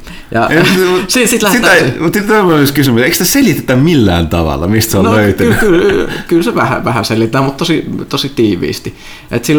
Mutta se mikä tässä niinku toimi, se, että ne oli lisätty tänne, edelleen tämä järkyttävä turvonnut kaarti toimi, ne oli tosi hyvin molemmat. Siis tämä Tom Holland, eli tämä hämähäkkimies, todella hyvä Peter Parker ja hämähäkkimies.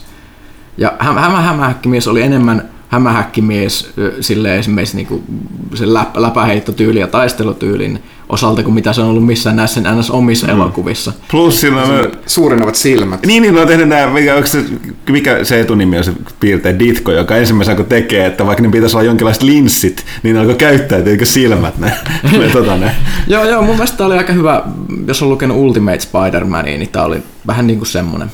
Eli se on oikeasti joku 15? Se on oikeasti teini. Okei, joo, 15-16. Ihan siis pihalla. No niin, tästä mä olin tuonne kysymyksiin trailerin vilahdukset, että niin, onko se myöskin sellainen, että se puku näyttää nimenomaan, että se on se itse tehnyt, koska se näyttää hemmetin cheapolta siinä trailerissa. Puhutaan siitä puvustakin. Mutta sitten se mikä mielenkiintoisempaa, tämä Black Panther, mikä on varmaan aika monille tuntemattomampi haamo. Tässä näyttelijä oli Chadwick Boseman. Todella hyvä valinta, siis... Mä en ole ikinä ollut mikään hirveä Black Panther-fani, se ei ole ikinä hirveästi seikkailu niissä storeissa, mitä Suomessa esimerkiksi on julkaistu, mutta todella uskottava hahmo sinänsä niin lisäys tuohon, aika cooli, meidän tyypillä on tosi hyvä ääni ja puhetapa, sitten tuli sellainen fiilis, että okei, tässä on aineesta. Black Panther on sen kasvanut siis merkityksessä tuossa Marvel-luonnossa viime vuonna, mä oon lukenut enemmän mitä se on ollut enemmän näissä koska sehän on myös, käytetäänkö sitten selvästi Nero, mutta sehän on myös, niin kun se Wakanda on sellainen huippukehittynyt fiktiivinen valtio, niin se on lisäksi sen kunkkuun sellainen perinteet taustalla, mutta sitten siellä on myöskin sitä teknologiaa, mitä se osaa, että se, se pyörii just Starkia ja Reed Richardsien kanssa täällä, mutta sitten se on myöskin se on kuningas, niin sillä on vähän sellaista kusipäisyyttä myöhempinä aikoina kirjoitettu nyt viime aikoina kuin tuolla Namorilla ja sitten tuolla Doomilla, että se ei ole ihan sellainen perusjamppa. Että Ja aika semmoinen intensiivinen plus semmoinen aika arvokkaan oloinen tyyppi. No siitä on tavoitettu hyvin selkeästi. Plus tyylikäs se suitti, mikä sillä on päällä. Sillähän on, joka sarjakuvia lukenneet tietävät, että Black Panther käyttää wakandalaista superteknologiaa. Että sillä on vibraniumaa haarniskaa ja muut tällaista. Että se on vähän niin kuin Afrikan Iron Man aika pitkälti. Siis mielenkiintoisia hyviä lisiä, varsinkin tämä Black Panther oli tosi hyvä lisä lopulta sit siihen. Ja tosiaan siis nehän on paljastanut sitä, että Thor 3:ssa niin Hulk on siinä mukana. Et no sanoo, että siitä tulee sen omituinen road movie, niin kuin miten se sanoo sen, että niin kuin englanniksi, mutta tarkoitti sitä, että siitä tulee vähän sellainen huumehoireinen road trip, koska ne veivaa siellä niin kuin sateenkaarisillan läpi maailmaa. Ne selittää, minkä takia se Thor ja Hulk on poissa niistä kuvioista. Mutta elokuvan takia ne totta kai ne haluaisi varmaan poistua se super vahvat yksilöt sieltä, että olisi ollut vähän mennyt taas isomman luokan rymistelyksi. Joo, mutta siis hyviä lisäyksiä. Kaikilla oli semmoinen hieno, paljon, tai useitakin hienoja hetkiä useimmilla, jos ne saa näyttää, että miten kovaa ne potkii pyllyä, mikä on todella... Todetaan, että kaikki nämä on tosi koviksi nämä Avengersit, että sitten kun ne rupeaa mättämään, niin meno on aika hurjaa.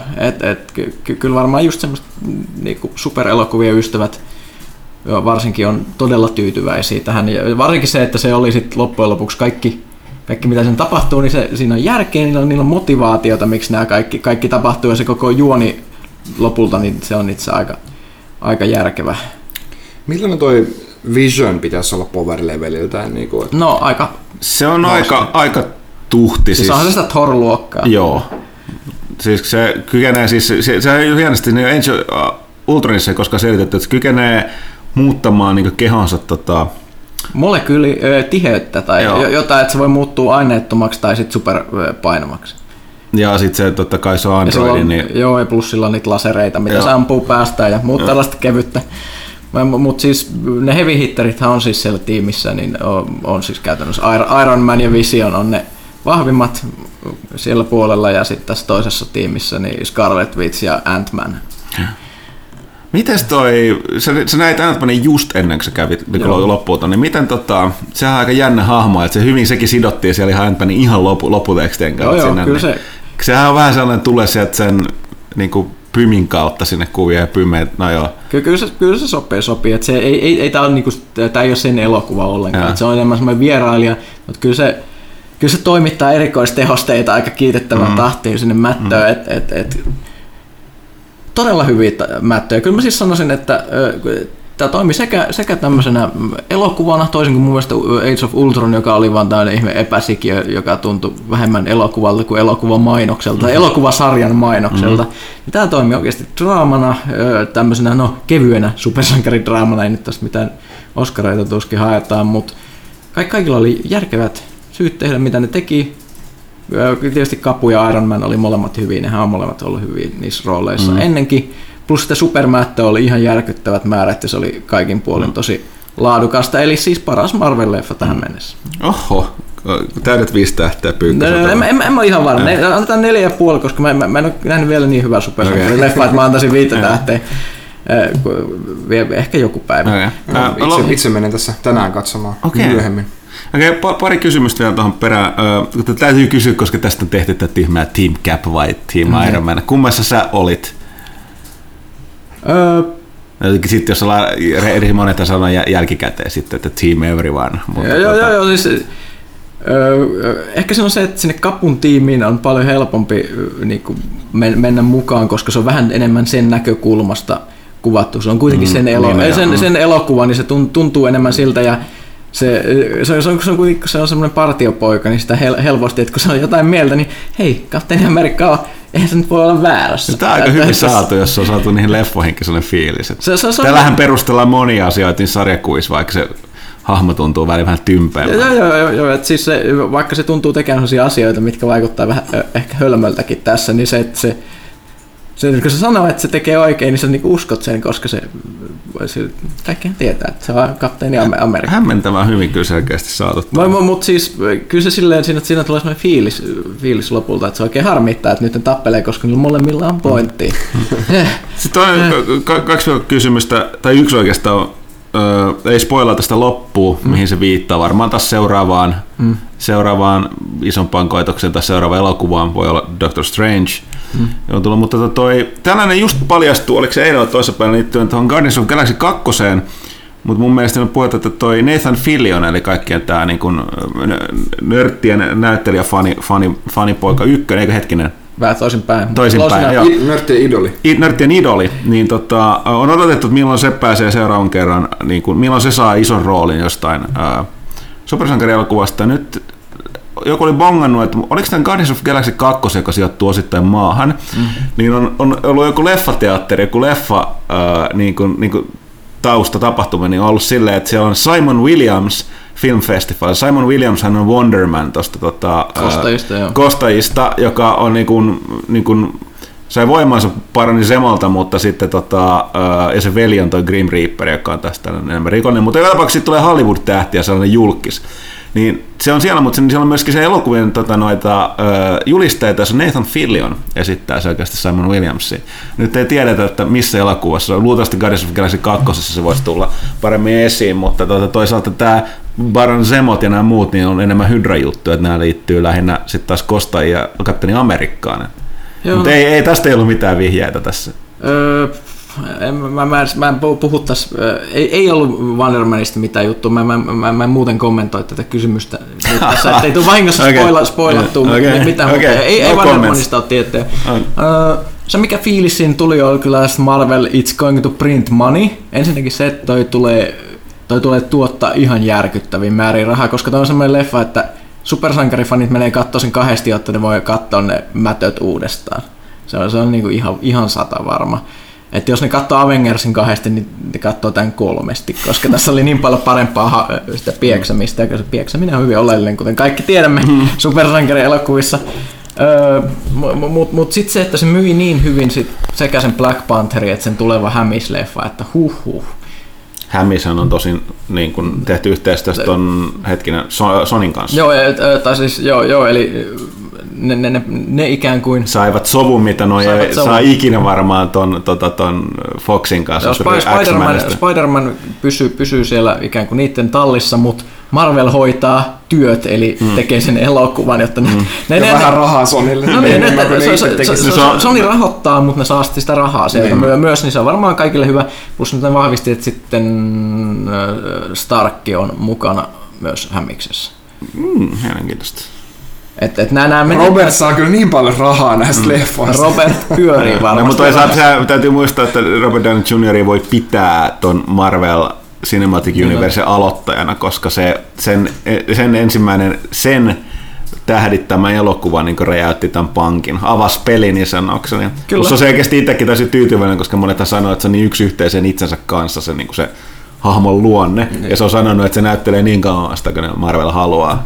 Kyllä, ja on aika ihme, jos myöskin ei Black Panther tule menestyä kovasti, koska myös se myytiin niin hyvin tässä, että varmasti ihmiset ihan täpinöis odottamassa sitä myös. No mutta Kaitilan ei tarvitse enää odottaa pitkään. Mä en varmaan tässä pääse ne viikonloppuun tsekkaamaan. Onko sulla vielä kysymyksiä vai onko tässä niinku... Ei, mä näen tämän elokuvan 4 tunnin päästä, niin nyt ei kysy yhtään mitään, mennä katsomaan vaan. Okay, mutta tässä oli siis Pyykkäs leffanurkka ja Marvel hetken Captain America Civil War. Siirrymmekö seuraavaan osiin? Siirrymme.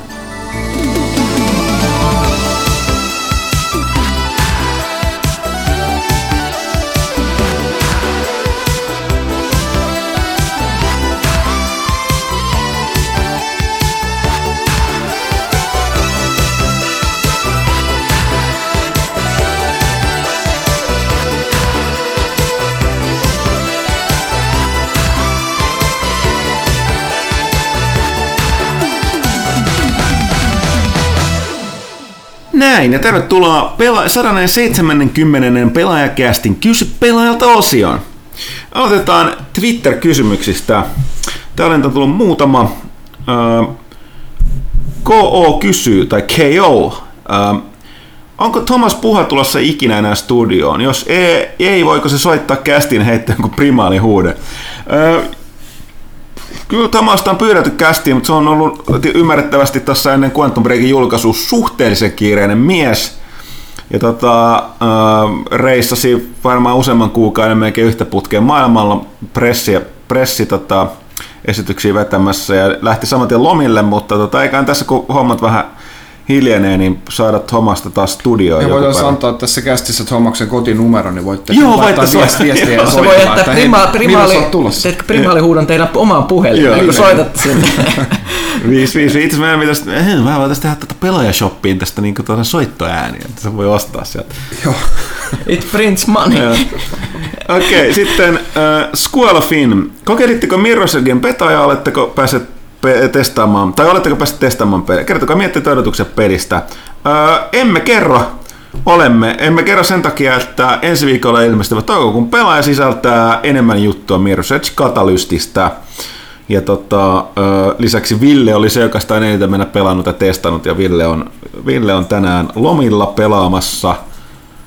pelaamassa yhtä tiettyä peliä. Mun täytyy hetken miettiä. Joo, kyllä, tänäänhän se pressiversiot sitten tuli. Mutta näin, puhuttiinkin tuossa alkuosiossa siinä. Ja sitten viimeinen tältä Twitterin puolelta hynde liittyen tuohon vähän leffanurkkaan. Marvel veti Inhumans-elokuvan pois julkaisukalenterissa. Mikä on Marvelin suunnitelma? Hahmo-elokuvat ensin. Vetikö? Joo, siirtyykö se vai vetikö sen pois? Sitä on vähän niin kuin huutaa, että se on kuollut tai siirtynyt tai jotain, mutta sitä ei ole mitään tolkkua, koska sitä ei vahvistettu.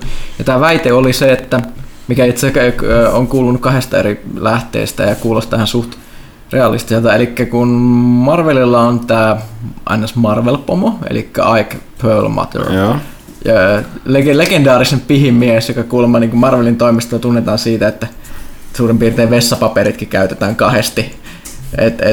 Mihinkään ei anneta lisää rahaa, mikä oli kuulemma esimerkiksi ongelma silloin, kun tehtiin ensimmäisiä näitä leffoja, että Kapteeni Amerikan piti omilla rahoillaan käydä salilla, että se näyttäisi tarpeeksi lihaksikkaalta tässä elokuvassa. Tämä on siis, tämä Perlmutter hallitsee ikään kuin vielä tätä TV-osastoa, jota vetää tämä mun suuresti inhaamani kaveri, joka on kyllä ihmeen hyvän jälkeen saanut aikaa, mikä se nimi on, Jeff Loeb. Yeah. Ja ne on ikään kuin TV-puolella, mutta sitten tämä Feige, Kevin Feige, mä en tiedä varmaan miten sukunimi lausutaan, Feige, no se on kuitenkin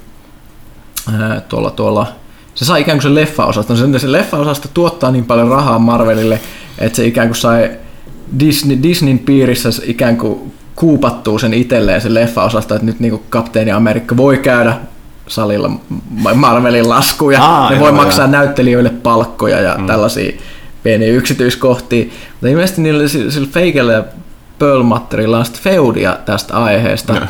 Ja koska se tämä Inhumans, joka on pohjustettu Agents of Shieldissä, tulee se TV-osastolta, ja nämä Feige nyt sitten haluaisi niinku dumata sen on tämä, niinku että niillä on tämmöinen sota, että se ei halua tätä osastoa taas ollenkaan tunkemaan sieltä puolelta. Oikein. Mä pidän Inhumanina niin turhana, ja sitä, että ne nyt yrittää korvata ne mutantit siinä Marvel-universuissa myös sarjakuvien puolella Inhumaneilla. Se on niin kuin sen johtuen tästä näiden beefistä tai feudista sen Foxin kanssa.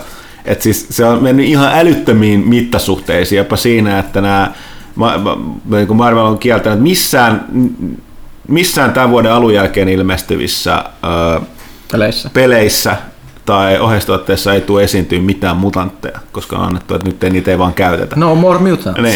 Niin, more mutants, nimenomaan viitaten tähän yhteen osittain vihattuun osittain. Mä en esim. Pidän tästä tarinasta, tässä House of M:stä, mutta joka tapauksessa, niin jos ne on putsannut nämä pois, niin erittäin hyvä. Se joo, herättää toivoa, että ne ehkä niin saisi sen niin sanotusti kakkansa kasaan. Ja se on kyllä sen diilin ton Marvelin, eikä ton Foxin kanssa. Että Se on tietysti se negatiivinen puoli, että se tarkoittaa, että todennäköisesti vaikka ne ikinä yrittäisi koota kaikki maailman nämä tyypit yhteen, niin koskaan ei esimerkiksi Luke Cage tuu pyörii sitten Avengersien kanssa, koska se, jos niillä on tämä beefi tämän TV- ja leffa-osasta niin, välillä. Se on kyllä toisaalta totta kanssa. Niin, Daredevil on ihan turha toivoa pyörimään sinne Thanosta vastaan sitten, mikä ehkä ihan hyvä. Plus toista, kun mä ajattelen, että noissa on kuitenkin noissa leffoissa, Marvelin TV-sarjassa, mitä on tullut, no on niin erilainen se tunnelma, että mulla on vaikea niinku käsittää, ja se Daredevilta lukee, että yhtäkkiä hyppäisi jonnekin just tuonne Ant-Manin tai noiden kavereiksi, koska se on vaikea selittää. Jos on nähnyt ne TV-sarjat, niin ymmärtää kyllä, mutta ne on niin kuin... Joo, ja tämä selittäisi joitakin asioita, muun muassa sen, että miksi niissä TV-sarjoissa ei ikinä viitata nimellä mihinkään näihin elokuvien hahmoista. Aina silmään. Jostain Hulkista puhutaan, niin joo, siellä joku vihreä kaveri meni, mutta ei ikinä sanota esimerkiksi nimeä Hulkaa. Lentäviä rautapukuja tai taikavasaroita. Mutta voi vaan viitata tälle epämääräisesti, mutta ei ikinä saa sanoa mitään ääneen. Se on jotain kummallista tapahtuu, mutta Hollywood on täynnä ihmeitä, mistä näitä tietää. Ehkä tämä on vaan joku niiden juoni, jolla ne yrittää sumuttaa meitä. Okei, mennään eteenpäin. Tämä on saattanut jäädä, onko tämä tullut tässä välillä, mutta Jani Kärkkäinen, eli Psyai, kysyi tällaista, että onko pelaajan artikkeleita arvosteluja äänikirjoina edes kokeilu? Joskus lukemiseen löydy aikaa, mutta kuuntelu on helppoa. Sitten olisi kysymysmerkki, että olisi hienoa, jos olisi. Tuskin tulee ikinä tapahtua, mutta kenen pitäisi lukea ne sinne? Jokaisen pitäisi lukea omat tekstinsä. Kyllä. Ei, se olisi ihan kauheaa. Hei, mehän pitää tehdä ihan läpällä joskus. Pelaajakästä spesiaalijakso, joka kaikki on tämmöinen äänikirja, jossa kaikki lukee vaan omia jotain tekstejä. No mutta kuten kaikki tietää, kyllä, että kaikki mitä pelaajakästissä sanotaan pitää totta ja tapahtua. Ei kyllä totta tehdä. Joo, vähän saadaan ikään kuin spessua. Isolla rahalla, Hollywood-meininki. Marvel-style, joo. Ja tuossa ehkä pari tilaajaa ensin lisää. Hei, Facebookissa on peräti tullut yksi kysymys. Oho. Pelaajakästiin. Olettepa te ihmiset aktiivisia? Toisaalta on se yksi enemmän kuin nolla. Että kuka hän on? Kunhan mä osaan käyttää tätä mun pädiä. Niin... Tämän takia niitä ei tule niitä kysymyksiä. Sehän on kukapa muukaan kuin Demppa. Eli Henri Huittinen. Onko Hearthstoneista mitään sanottavaa? Ei ole, koska Euroopassa tämä Whispers of the Old Gods julkaistaan tänään. Tai on mun sen verran sanottavaa, että ne nerfit, mitä ne nyt ilmoitti tekemänsä, olivat erittäin tervetulleita. Jälleen kerran mä nostan hattua, miten vähän ne on joutunut noita kortteja twiikkaamaan tai nerfaamaan Hearthstoneissa, mutta se oli vain ajan kysymys. Se on ihan mahdotonta, kuten Kaitila hyvin tietää Magicia vuosikausia pelanneena, että power creep on todellinen ja kun lisätään uusia ominaisuuksia, niin se avaa kaikenlaisia ongelmia niiden vanhojen korttien kanssa, varsinkin pelissä, jossa, niin kuin Hearthstoneissa, jossa korttien hinnat menee 1-10 ja 10 on suoraan loppupeliä. Jo, ja ne halpojen korttien tasapainottaminen on todella vaikeaa, niin mun mielestä jokin ikinen muutos oli tervetullut. Joo, mutta mua hämmentää se, että just nämä Magic-pelaajana, niin että onko digitaalinen peli, niin ne voi niinku muuttaa niitä kortteja. Siinä on se kortin kuva ja siinä on numeroita, numerot vaan muuttuu, niin lukee eri teksti. Mut hei, plus oli mieleen. Magicissa vaan bännetään sitten, että onkaan... Plus mä sanoin, että nämä teki vielä silleen, että jos porukka oikeasti todella risoo ne kortit, jotka ne muuttaa, niin ne saa niin aina muuttaa dustiksi, eli käytännössä pelin sisällä rahaksi täyteen hintaan, eikä siihen normaaliin niin purkamishintaan, eli se olisi sama, kun sä olisit ostanut sen kortin dustilla, niin sä saat täydet hillat sitten takaisin. Okay. Joo, se on tietysti se, että Magicissahan on esimerkiksi se, että koska ne kortit on olemassa oikeasti, niin ne, jos ne muuttaa sitä digitaalisessa jossain muodossa, niin sitten se ei enää vastaisi sitä, että ne ei voi ikinä sen takia. Ei, siis Magicin on tehty, niitä on kyllä niin kuin jonkin verran niin kuin ihan niin kuin nämä on pääasiassa niin kirjoitus- tai ajatusvirheitä se korttia luodessa, mutta niitä on semmoisia kortteja, minkä niin kuin errata teksti löytyy Gatherer-sivustolta, mihin Wizards pistää niin viralliset niin kuin ajantasalla olevat korttitekstit, niin ne on niin kuin eri kuin mitä siinä korttiin on painettu. Ei siis on niin kuin ihan korttien niin kuin se... on niin kuin muuttunut ihan olennaisesti, ei mikään niin kuin pelkästään niin kuin se, että on vähän eri tavalla joku kerrottu, että on se korttia muutettu niin kuin ihan niin kuin olennaisesti, mutta se on ollut sitten niin kuin joku ajatusvirhe, kun sitä korttia on painettu tai siitä puuttuu joku sana tai jotain, niin sellaisia päivityksiä on tehty. Ja sitten kun sulla on se kortti kädessä, missä on niin kuin se väärin kirjoitettu asia, niin sitten sun pitää vaan tietää se, että tämä on erratoitu myöhemmin, ja sä voit käyttää sitä sitten niin kuin se netissä lukee sen tekstin. Mutta... Toisaalta sitten voin sanoa, että mä aikanaan pelasin mun mielestä Magicin paras kilpailija oli, mihin itse siirryin sitten enemmän, oli tämä Decipherin Star Wars CCG, joka on nyt yllättäen monien vuosien jälkeen herännyt takaisin vähän eloon, ainakin pelirintamalla tuolla Jenkeissä, yllättäen kun tähtiöstä on tullut takaisin. Mutta siinä oli myös sellainen, että se oli huomattavasti monimutkaisempi peli ja ne kortit saattu sisältää paljon tekstiä ja monimutkaisia sääntöjä. Niin siihen tuli oma sellainen, mun täytyy joskus tuoda näytellä tällainen, niin kuin yhden sellaisen uuden perusversion mukana, tuli niin sanottu niin minikokoinen, todella paksu lisäsääntökirja, missä oli, sen lisäksi oli moniin sääntökohtiin selvennyksiä, niin oli näitä kortteihin terrata tai kokonaan uusia tekstejä. Yeah. Et, se oli silleen, kun ne ei esimerkiksi reprintannut niitä siinä vaiheessa, niitä, niin kun ne reprinttasi paljon vähemmän niitä kortteja, kun itse asiassa jälkikäteen ajatellen todella vähän, että sen takia ne ei saanut sille reprinteillä korjattua. Ja vaikka ne reprinttasi, niin oli sit kaikki setit, mitä tuli tänne, oli niin sanottu limitedille, niin niissä oli hienot mustat reunat. Mutta nämä unlimitedit, joita tuli sen jälkeen pikkuhiljaa, jos pystyi olemaan terrota, ne on tässä valkoreuna-asioita, ne oli sellainen rupusi, ettei kukaan niin halunnut pelata. Se oli sellainen niin kuin nousukkaan ja köyhän ei esimerkiksi, että sä et ollut mukana alusta asti senkin nooma. Niin. Mut hei, puhutaan nyt, kun tuli puheeksi tähän harrastoon ja muuta, niin nythän on myös muitakin vaihtoehtoja, että Kaitilakin saattaa ehkä kiinnostaa, että nyt Steamiin tuli tämä Hex, Shards of Fate, eli yksi yhteen Magic Copia. Eli Magic the Gathering, mutta niin kuin digitaalisena pelinä, joka siis on kickstartattu peli muistaakseni tehty. Mä en muista paljonko ne on tehty sitä, asialla on tämä kryptozoikki, eli lafka, joka itse on tehnyt muun muassa WoW-korttipelejä ja muuta, ja kaikenlaista muutakin. Niin ne jossain vaiheessa päätti todeta, että hei, tehdään digitaalinen Magic the Gathering, koska Magic the Gatheringista ei ole olemassa kunnon digitaalista versiota. Ja niin kuin semmoista, mikä olisi oikeasti hyvä. Mutta silti mä hämmästyttää, että ne kuvittelit, että ne voi tehdä niin käytännössä katsoen Magic-kopion. No, sit kävi näin, että ne teki sen, ja sitten Wizards alkoi katsoa, että tämä on aika Magic, mutta ne teki sitten diilin oikeussali ulkopuolella, varmasti jostain massimäärästä, joka on huomattava, mutta nyt sitten Hex nyt tuli kehiin, ja se on siis se on niin kuin Magic, mutta digitaalisena pelinä, eli siinä on sellaisia ominaisuuksia, säännöt on muuten melkein niin kuin samanlaista, että jos et pelannut ikinä Magicin, niin saat pelata sitä, mutta se, että siinä on digitaalisten korttipelien ominaisuuksia, eli esimerkiksi sä voit tuunata sitä pakkaa silleen, että sä soketoit jotain erikoisesineitä sun korttien sisään, joka muuttaa sit pysyvästi sitä korttia ja niin edelleen. Ja sitten siinä on kunnon story-kampanjatila, missä seikkaillaan ja ikään kuin kasvatetaan Expolla juttuja ja muuta. Että se on ikään kuin Magicin hyvät puolet yhdistettynä sitten sen niinku digitaalisiin mahdollisuuksiin. Ja aika monet Magic-pelaajat on siitä aika täpinöissä, että varsinkin koska aika monet ei tykkää siitä, että millä tavalla ne on tehty noin noin digimätsikit, että niistä on aina jo ihmisillä jotain valitettavaa. Joo, siis ne on ihan niinku teknisesti Magic Online on ihan niinku kammottava, niinku, että se on niinku purkan.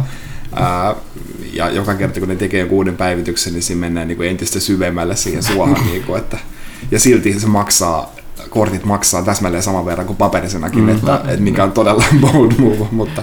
Niinpä. No sitä mä oon nyt katsellut vähän, että minkälaista palautetta toi Hexi on saanut. Aika monet tuntuu olemaan sitä vielä, että se toimii, ja esimerkiksi sellaiset jutut niin kuin draftaukset ja muut, mitä ihmiset haluaa pelata, niin ne kuulemma kanssa toimii hyvin siellä.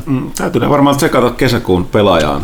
Toukokuullehan se ei nyt ehtinyt sitten. Kai se on, kun tämä digikorttipelaus on nyt kuitenkin kuuminta hotti. Kuitenkin käsitellä toi Hearthstone, että tuleehan toi betaan tuli mun mielestä, tai testiinhän tuli tämä Elder Scrolls Onlinekin, tämä oma korttipelin versio, ja testissä on myöskin tämän, mikä tämä RuneScapein tekijöiden tämä on. Mutta hei, mennään tämän Facebookin puolelle näihin kysymyksiin. Lindario toteaa, että pelaajana Houghtonin väänä on ilmeisen kova hinku päästä hallitsemaan maailmaa, tai ainakin aluksi maata, viitaten siihen, että meidän, no en ymmärrä, Simon Elo tosiaan on istuva kansanedustaja, meidän avustaja, Q Eturautti, omistaa kyllä muutaman pinnan firmaa ja on... ollut piraattipuolueen jäsen ehdokkaana. Joo, no joo. Mutta Pyykkänenkin tuntuu elämän strategiapeleissä valistuneen despotin unelmaansa. Joo, kysymys onkin, että jos pelaajat otan järjestäytyisi puolueeksi, niin minkälaista linjaa se ajaisi? Minkälainen julkisuuskuva kästiläisellä poliitikkoina omien käsitysten mukaan muodostuisi, ja minkälainen Suomesta tulisi 100, eli 50% kannatuksen eduskuntavaaleissa? Kuka saisi minkäkin ministerin peistä? Tämä on vähän ongelma, että mä uskon, että niin, meillä olisi yhtenäistä linjaa. Niin, olisi tähän, että ei meitä on täällä 8 ihmistä töissä, mutta mä takaan, että tämähän on armi meininki, että koska tämä on kuitenkin työpaikka, eikä mikään puoluetoimisto, niin täällä ihmisillä on yllättävän erilaisia poliittisia näkemyksiä. No siis mun mielestä on hyvin selkeä homma, että meillä on toimitusjohtaja, ja mikä on rankalinen kapitalisti, ja sillä mennään, että mitä enemmän saadaan riistettyä köyhiä, niin sitä parempi. Mitä Pyykkönen?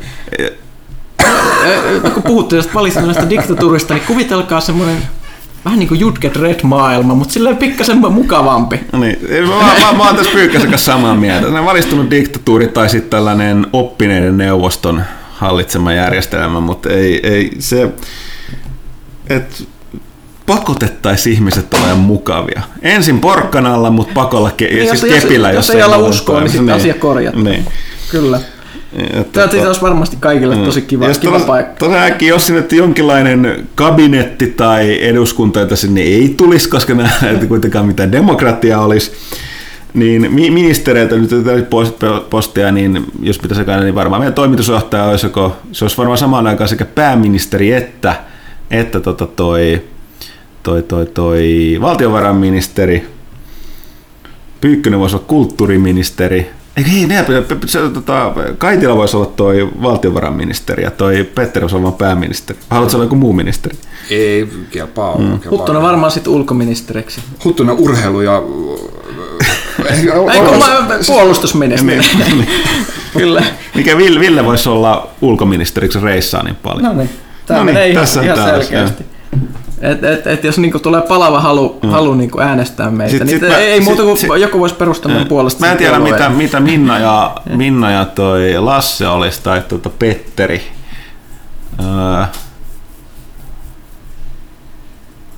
Ehkä on parempi olla menemättä liian syvältä. Petteri voisi olla koulutus- ja nuorisoministeri, koska se on lähimpänä meidän jästänin kouluun. Tai ulkoministeri. Okei, tää oli... hyvä kysymys, mutta meillä ei ole mitään oikeat vastausta tähän. Okei, sitten Mritikka. Se oli muuten minä, jolla oli hirveästi kysymyksiä Rautalahdelle, joka taas kerran jätti kaiken kysymättä. Pitäisi kaikkea useammin pelaalehti.comissa. Kyllä pitäisi, eikä pelkästään sinun, vaan kaikkien muidenkin. Ja miksei kävisi? Meillä ei mielestämme ole mitään roskauutisointia tai klikkispedeilyä. Siellä on niin meidän mielestä välillä ihan oikeat asiaakin. Sitten kysymykseen. Yhdysvaltain presidentinvaaleissa meneillään esivaalit. Tästä inspiroituneena pyydänkin tätä keksimään ehdokkaita pelimaailmasta. Mitkä olisi kyseisen aamun slogan ja vaalilupaukset? No itse asiassa tämä voisi kuitata silleen, että toukokuun Pelaajalehden top 5 vastaa varmaankin näihin kysymyksiin aika hyvin. Siellä nimenomaan on yksi Yhdysvaltain presidenttihahmo myöskin, joka mun mielestä olisi aika mielenkiintoinen nähdä tänäkin päivänä kehissä. Joo, ehkä se on kaikista pahinta huomata, että niinku aika lailla noin vaalit tuntuu muistuttavan jotain videopelimeininkiä. Sitä on vaikea uskoa todeksi, mutta I guess it is. Mitäs sitten? Saanko mä lukea täältä? Saa, oli hyvä. En mäkään ymmärrä, miksi mä aina niitä luen tuolta. Siis. Mäkin saa olla vähän aikaa äänessä. Slim Atebo kysyy, ovatko kästiläiset katsoneet Hannibalin 3. kauden? Omasta mielestäni parhaimpia sarjoja, mitä on koskaan tehty. Toivottavasti tämä mestariteos sai sen huomioon, minkä se ansaitsisi. Oletteko sitä katsoa? Mä olen aloittanut katsomaan 3. kautta, pari jaksoa katsottuna. Tykkäsin todella paljon kyllä ensimmäisestä ja toisesta kaudesta. Tässä 3. vähän tuntuu nyt polkevan paikallaan ainakin, niin kuin, että niin kuin siinä mennään ihan samoja juttuja kuin niissä edellisissä kausissa, että hyvin pitkälti tässä pyöritään vaan Abigailin ja sitten eri hallusinaatioiden välillä, että joskus jotain ihan oikeasti tapahtuisi, mutta varmasti tapahtuukin, että tulee katsottua kyllä mielenkiinnolla. Sääli, että on viimeinen kausi toistaiseksi. Nehän myi muun muassa ne sarjan lavasteet ja huutokaupassa, että ilmeisesti en pidättäisi hengitystä. Niin, no tässäkin pyöritään esimerkiksi alussa, mennään Italiaan ja muuta, että ei tässä ole yhtään samoja lavasteita vielä näkynyt 3. kaudella kuin mitä 2. kaudella, ei se mitään estä. Mutta... Niin siis mua nimenomaan, mä en ole kattonut jossain vaiheessa tarkoitus toki, mutta mä oon nimenomaan ikään kyrsimään tosi paljon, koska mä oon samaa mieltä, että se on yksi niin kuin siis parhaiden TV-sarjojen joukkoon kuuluu 1. ja 2. kausi. Ja sitten mua kiehtoi se, että ne ilmoitti etukäteen, että ne aikoo tehdä siitä se koko Hannibal-kaari, missä ne käsittelee TV-sarjassa myös nämä elokuvat ja, tai ne kirjat ja elokuvat silleen, mutta nyt sitten tyssäskin siihen 3. kauteen. Niin mä oon vähän silleen, että se tulee jäämään kesken se kyrsi mua silleen, että ei silleen tee mieli katsoa, mutta silti tekee. Mm. Niin. Se on kyllä sääli. Mä tykkäsin todella paljon 1. ja 2. kaudesta, mutta just se, että ne spedeili sen kanssa ja totesi, että ei tehdä. Ja sitten jopa ne yritti myydä sitä kaikille näille, esimerkiksi Netflixille ja mulle nekin, että ne emme jaksa. Mikä nyt Netflixiä vaivaa, ettei halua tehdä Hannibalia? Jumalauta. Sitten. Mr. Chatelafunk kysyy. Mr. Chatelafunk. Mä yritin mennä tässä vaan eteenpäin, mutta sä... Vai pitäisikö mä sanoa Tommi? Spoilers. Twilight Zone. Veikkauksenne, jos kautta kun, toivottavasti vihdoin kun, The Last Guardian saapuu kauppoihin tänä vuonna.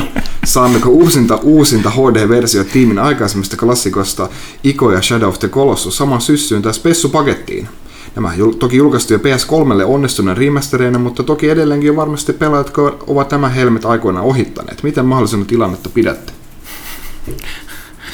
Pitkä kysymys. Oli. Niin, no siis mä voisin jopa sanoa, että mä väitän, että on todennäköisempää, että näistä tehdään nykygenin remasteroinnit näistä Shadow of Colossuksista Ikosta, kun että se Last Guardian tulee sieltä ulos tänä vuonna. Kuinka paljon ne vaan voisi remasteroida enää Shadow of the Colossusta, kun se on jo kertaalleen remasteroitu?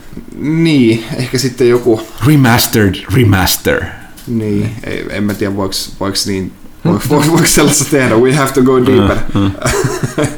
Sitten se vaatii sitä remakea ja se vie jo aikaa pois sitten Last Guardianilta, joten ei tehdä niin. Joo, en tiedä miten se voisi toteutua. Tietysti olisi hienoa, jos niitä aina välillä julkistettaisiin as it were niin sanotusti uusillekin koneille. Kansalainen kysyy. Moi! Millaisilla näppäimistöillä lehden sisältö naputellaan kasaan? Tarvitsetteko rautaisena ammattilaisena kalliit custom-made mekaaniset näppäimistöt vai syntyykö teksti ihan vain Microsoftin 10 € näppäimistöllä? Entä sujuuko PC-pelaaminen samaisella näppäimistöllä vai vaatiiko se omansa? Kevät terveisiin kansalainen. Tästä voitaisiin kestää. Tästä on keskusteltu täällä Petteri huokailee. Tässä on keskusteltu tätä toimista tässä kevään aikana. Mullahan on ikivanha läppäri, joka edelleen toimii, mitä nyt vähän valittaa, kun sitä yrittää käynnistää ja näppäimiä irti tolleen. Niin mulle montako nappia sit puuttuu? 3 tällä hetkellä.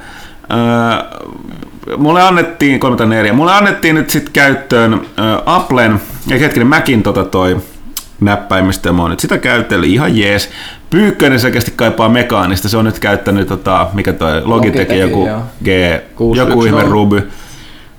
Kova ääninen, mutta ilmeisesti hyvä. Villestä mä en tiedä, sillä kuulukas oman naputtelua, jos mä vilkasen. No ei toikaan miltään 10 näppikset näytä, joku vanha pelinäppis. Ja sit taas himassa mulla on kans... Mä oon hirveen Logitechin niin, orja, mutta mikä siinä toimii? Mulla on, onko se Logitechin joku kas G-näppis, samanko sulla? Se on ihan hyvä näppis. Ja sillä, että mä nyt en tarvis mitään hirveän niin high-techia, mutta se on hyvät napit ja sit se, että on jonkunlainen taustavalo, että näkee pimeässä, joo, niin, missä tietyt napit on. Mm-hmm. Ja sitten, että äänenvoimakkuusnappi löytyy helposti ja siihen osuu myös huonoissa valaistusolosuhteissa. Ne on mulle aika sellaisia oleellisia ominaisuuksia. Mm. Harvemmin on kyllä tullut käytettyä noissakin, mitä näitä on näitä ominaisuuksia, että voisi pistää diskovallot pyörimään ja 16 miljoonaa väriä rullaamaan sateenkaarena siellä ympärillä. Siellä väsyneenä yöllä soitetaan epilepsiakohtauksia. Mitä sitten PC-pelaaminen, niin kuin, että millaiset teillä on kotona? Juuri niistähän me puhuttiin. Meillä on G-sarja ja osasta pelinäppikset. Pelinäppikset, joo, että aika... Mutta en mä kai sitä sano, mikä niin pelinäppiksen niin tekee sitten kaikki ne ekstra ominaisuudet, mitä mä itse käytän. No, hyvä rannetuki, se on se, mikä mulle... Joo, hyvä rannetuki, semmoinen iso osuus on aika jees. Mm. Mulla on pitkään ollut kaikki näppäimistä, missä on makronäppäimiä. Kuinka paljon niitä tulee käytettyä käytännössä? Todella vähän, koska se, että sä joudut siirtää sen käden sinne makroosastolle, niin vaan... Vanhana ei jaksa. Ei jaksa, eikä se tunnu mitenkään parantamaan mitään suoritusta tai helpottavaa asioita. Täällä näin seuraava kysymys Seedulta. Hyvää kevättä kästiläisille. Yeah. Täällä on 5 kysymystä. Yksi. Red Dead Redemptionin seuraajassa on ollut liikkeellä huhuja plus vuodettu kartta. Seuraava länkkäri väitetään sijoittuvan aikaan ennen RDRn tapahtumia. Muistan hyvin toimituksen hehkutuksen edellisestä osasta, joten onko teillä toiveita tai mielipiteitä seuraavaa Rockstarin lännen seikkailuun? No toi kuulostaa aika todennäköisesti sen takia, että ne voi niihin Marstonin niihin aiempiin tapahtumiin viitataan niihin seikkailuihin tosi paljon, mutta että ne voi tavallaan kertoa ne tarinat. Mielellään näin, mutta tässä on tämä oma niin mausteensa tähän soppaan on nyt heittänyt kyllä sitten Leslie Benzisin, eli tämän yhden Rockstar Northin Rockstarin perustajia tuon Hauserivellisten kanssa Benzin, ne on ajaltunut aivan ilmi riitoihin ja tai siis se on, se on veteraani, se ei ollut...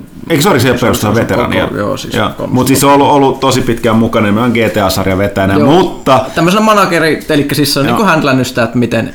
Ilmeisesti aika hyvä team-leaderi ollut, mutta siinä on ollut tämmöisen juttu, niin... Mielenkiintoista tähän liittyy Red Dead Redemption story tähän kaveriin. Eli joo, mä riistin sulta tätä juttua, koska se oli niin hauska. Eli kun tämä Benzies haastaa näitä Hauserin veljeksiä oikeutta ja muuta, niin niissä papereissa, mitä siellä pyörii, niin siellä on kaikenlaisia juttuja, niin kuin e-maileja, silleen, mitkä liittyy tähän pelin tekemiseen. Se on muun muassa niin Red Dead Redemptionin ajoilta tämmöinen e-maili, jossa... Eikä sanota, mä täytyy sanoa, että tämä nimenomaan perustuu väitteisiin, koska tämä on nimenomaan käsittämätöntä, jos tämä pitäisi paikkaansa, mutta joo. Joo, siellä Hauser huutaa. Apua, Benz. Nyt tarvitaan Benzin magiaa, kun Red Dead Redemption on ihan paska, ei mikään toimi. Kaikki hajoaa käsiin, mä saan hermoromahduksen. Ainoa, mitä tästä selvitään, on Benzin magia. I need the Benz. Kyllä, ja sitten nyt tosissaan, ilmeisesti se, millä on perusteltu tämän Benzin lähtöä, on taas se, että se kuulemma... Erosi vapaaehtoisesti, näiden hausarien mukaan, erosi vapaaehtoisesti, koska ei suoriutunut tarpeeksi hyvin duuneistaan. Eli tässä on tietynlaisia näkemyseroja selkeästi, että miten nämä asiat on toiminut tuolla Rockstarilla. No, mutta odotan siitä, siis niin kuin, toivottavasti eivät pidä paikkaansa sille, että odotan itse suuresti. Uusi Red Dead Redemption kyllä helppo. Kyllä, tämä karttahan on aika uskottava ollut, että se on ns. Vahvistettukin jollain tavalla, että se olisi. Lähteet ovat vahvistaneet, että joku lähde on saanut jostain epäilemättä. Lähteestä tietoja. Ihan huhuhan se on, mutta aika vakuuttava huhu. Tää tulee Seedon toinen kysymys. Huttunen, oletko jatkanut Blacklistin seuraamista ensimmäisen tuottarin jälkeen? Vieläkö Reddington onnistuu kannattelemaan sarjaa karismallaan? Kyllä, kun taisin viimeksi puhua, mä katoin kakkoskauden ja ihan pikkasen, siihen tuli tiettyjä pettymyksiä, mitä ne... Se Berlin Saga oli sitten yllättäen tosi nopeasti ohi ja se oli vähän hölmö. Se loppu taas koveni ja sitten mä olin kyllä silti sitä mieltä, että ei tämä nyt samalla kikalla enää voi 3. kautta jatkuu. Mä en ole vielä kattonut 3. kautta, koska se ei ole tullut muistaakseni loppuun vai oliko. Nouskausia on vahvistettu, mutta mä luin nopeasti synopsiksi ja mä olin sitten, nyt, että kyllä ne itsekin tajus sen, että ne voi jatkaa samalla kaavalla. Nyt mä kiinnostaa se 3. kausi etenkin, mutta joo, kyllä. Joo. Sitten 3. kysymys. Mikä olisi unelmajulkistus Nintendolta tulevan kesän E3-messuilla? Mikä vain julkistus? Niin, tässä uutisosiossa käsiteltiinkin, että Nintendolta kuuluu nyt vähän kummia, niin jotain enemmän kuin mitä tällä hetkellä näyttää. Onko se vanha vitsi se Metroid Primus? Kai se kuuluu liian monesti. Metroid Dread, sitä tarvitaan. Mm. 4. kysymys selvältä. Mitä odotatte tulevalta No Man's Sky -kummajaiselta? Tästäkin on varmaan puhuttu muutama kertaa. Joo, no tässä vielä tällä hetkellä myynnissä tai tämän, niin kuin, mikä kuu nyt on? Helmikuun, maaliskuun, huhtikuun. Huhtikuun lehdessä taisi olla tämä Villen Uncharted. Ei Uncharted. Mä oon aivan sekaisin. No Man's Sky ennakko, joka kertoo aika paljon. Että nyt tässä vaiheessa ei enää voi sanoa. Mulla on odotukset ei ole kovin korkealla, joka tarkoittaa, että se luultavasti tulee yllättää, mutta sen verran joo, kauan. Ja Villekään ei, vaikka nyt kävi testaamassa sitä, eka kertaa kun testin, sekään ei onnistunut niin se ennakkostrategia ihan täysin nyt sanomaan, että mitä siinä oikeastaan pelataan. Ja nyt riippuu, että mitä haluaa, että mä ymmärrän, että monenlaisia pelaajia. Tuollainen kuulostaa tietysti siistiltä, että se on iso universumi, missä itse haet, löydät niin se on niin sitä niin oikeaa eksploraatiota, eikä välttämättä mitään niin tavoitehenkistä suorittamista, niin kuin kaikki pelit nykyään tuntuu olevan, mutta katsotaan. Joo, siis mäkin luulisin olevani avaruusihmisenä kohderyhmää, mutta ongelma edelleen on se, että mä oon lukenut meidän niin jutut, kaikki muutut, mä oon nähnyt videoita siitä pelistä, mutta mä en pysty visualisoimaan päässäni, että minkälaista sitä on pelata ja minkälainen se kokemus on, joten mä en osaa odottaa siltä mitään. No edelleen on ollut niin epämääräisiä kaikesta siitä, mitä mä haluaisin tietää. Et kuten sanottu, että vasta kun siihen pääsee itse kunnolla käsiksi, niin sit nähdään. Et mä en silleen, niin sinänsä voi dumata etukäteen, mutta mulla on pakko vaan sanoa, että ennen kuin tätä pääsee itse kokeilemaan, niin en osaa sanoa mitään. Jes, ja sitten vielä Seidun viimeinen kysymys, ennen kuin hän täällä toimittaa. Kiitos kästeistä ja lehdestä. Miten odotatte Uncharted 4 -tarinassa tehtävien valintoja vaikuttavan pelin kulkuun? Itse uskon näiden vaikuttavan korkeintaan hahmojen väliseen dialogiin. Miten paljon tästä nyt pitäisi sitten sanoa? No, meillä on lähinnä, että koska Ville on ollut tänään poissa, niin se on sitä ehtinyt pelata, koska tänään on tullut promot käsiin vasta. Että Kukaan tuskin haluaa spoilautua tässä vaiheessa. Valitettavasti me ei nyt pystytä vastaamaan, jos käsitettäisiin ensi viikolla, me oltaisiin voitu vastata, mutta nähtäväksi jää. En viitsi soittaa mulle puhelin tässä, ei voi soittaa Villelle, että onko ehtinyt ottaa selvä. Näin, mennään Willin kysymykseen. Heippasta! Millä mielellä toimitus odottaa Nintendo uutta konsolia? Liput tilattuna hypejunaan vai onko jalat tiukasti maassa siltä varalta, että NX ei enää jäytäkään pankkia? Vastaavasti, siltä varalta, että Nintendo on nauhoitushetkellä ei esitellyt konsolissa jossain muodossa. Mitä mieltä kästiläiset olivat julkistuksesta? No, tämä on aika tämmöinen ennalta ehkäisevä kysymys tässä. Ihan vaan jos Nintendo nyt tässä päivässä ilmoittanut, täyttivät valittua, vaikka vaan kenties ylittyvät koulutukset, nimen ohjaimen, jata ja konsolin ulkomuodon suhteen. No, hyvin ennakoitu, mutta tosiaan valitettavasti asiahan tuli yllätyskäänteitä, joita tuossa kästin alussa käsiteltiin. Kyllä. Erik H. kysyy, tervehdys toimitus. Tähän syssyyn Liisu ja Borderlands-kysymyksiä, ellette sattuneet peliä jo aiemmin ylenmäärin käsittelemään. Muistatteko Borderlandsin kakkososassa keränneenne Seraph-kristalleja kenties suurempia pomovihollisia raidatessa tai raivatessa? Äärimmäisen hämärästi. Hyvin epämääräisesti, joo. Joo. Ei tässä, tämä oli Eerikin kysymys. Mm. Hyvä, joo, ei, kyllä, että vastattiin. Mä muistan enemmän ne kerätyt pyssyt. Ei joo, niin. Sitten elokuvasta en ala jossettelemaan, sitä vastoin pelin kolmososa. Odotatteko sen jatkavan Borderlands 2 linjaa vai pelkäättekö jatkavan pre-sequelin linjaa? No ei mun muista, mä kärsin niissä Borderlands 2 kaikissa lisäosassa vähän kaiken isoa taisteluväsymystä, ja vaikka niissä oli hyviäkin. Tai ne oli hyviä, mutta mulla oli aina iso ongelma sen kanssa. Siihen nähden, että kuten pitää paljon, mä oon hakannut Division ja Destiny, kuulostaa tietysti vähän hämmentävältä. Mä sanoin, että mun mielestä se Borderlandsin grindaus tai toiminta kävi välillä vähän liian puuduttavaksi mulle itselläni, mutta niin se mun jotenkin siinä niin pre-sequelissa niin oli aika... Jotenkin siinä oli vaan sellainen hauskempi ote, että mä tykkäsin siitä yllättävän paljon. Mutta ei, siis kyllä mä, tai siis sanotaan, että kyllä varmaan jotain pitäisi vähän keksiä, että kyllä ne aloitti ton FPS-RPGn, mitä sitten toi Division ja Destiny on, okei Division on tarkemmin ottaa TPS, mutta joka tapauksessa niin sitten jalostanut, niin mä luulen, että tuossa pikkasen varmaan sitten itse jotain, ottaa tätä katsoa, että mikä on toiminut näissä muissa vastaavan tyyppisissä peleissä, laittaa jotain omaa. Niillä on hyvä maailma, hyvä meininki siinä toiminnassa, niin kyllä on sen kaavan keksinyt, mutta itse ainakin toivoisin, että jotain pientä piristystä. En mä saa tarkemmin sanoa mitä, mutta jotain. Nyt Pyykkönen tarkkana, tää tulee Karskalta. Herra jestas, wall of text hits for critical damage. Ei vain koko köörille. Nämä kysymykset on osoitettu lähinnä maisteri Pyykköselle. Maisteri on boldattuna, mutta toki kukin saa antaa kontribuutionsa tälle. Ensinnäkin olen etsinyt jotain Masters of Orion 2 kaltaista peliä jo tovin, kun nyt pääsen uudelleen sisälle tähän strategian napsutteluun, mutta avaruuden valloitus on siltä osin jäänyt vähemmälle. Ja Master of Orion 2 on kuitenkin mielestäin genren kulmakiviä. Kyllä, mä olen ihan samaa mieltä. Se on genren kulmakivi edelleen. Kolmonenhan on nyt tulossa, että se voi kiinnostaa, mutta Pyykkänen varmasti aikoo sanoa. Niin, mikä on kaikkein lähinnä sitä? Joo, tämä kysymys ei siis jatkunut tästä. Eikö siis, hän haluaa jotain sen kaltaista? Suositteli jotain muuta kuin Masters of Orion? No niin, tähän tässä on ongelma, että niitä on tehty ihan hemmetin paljon, mutta niissä on mun mielestä aina jotain pientä vikaa tai jotain, mikä on tehty huonommin kuin jossain Master of Orion 2. Eli ne ei silleen tunnu parantaneet. Se riippuu, että mitä sitä haluaa. Esimerkiksi toi, onko se nyt hetkinen, mikä ikinä muista sen nimeä, mutta siis Distant Worlds. Ihan erityylistä sitä ihme superautomatisoituu valtavan imperiumin makrohallitsemista. Se on aika jees.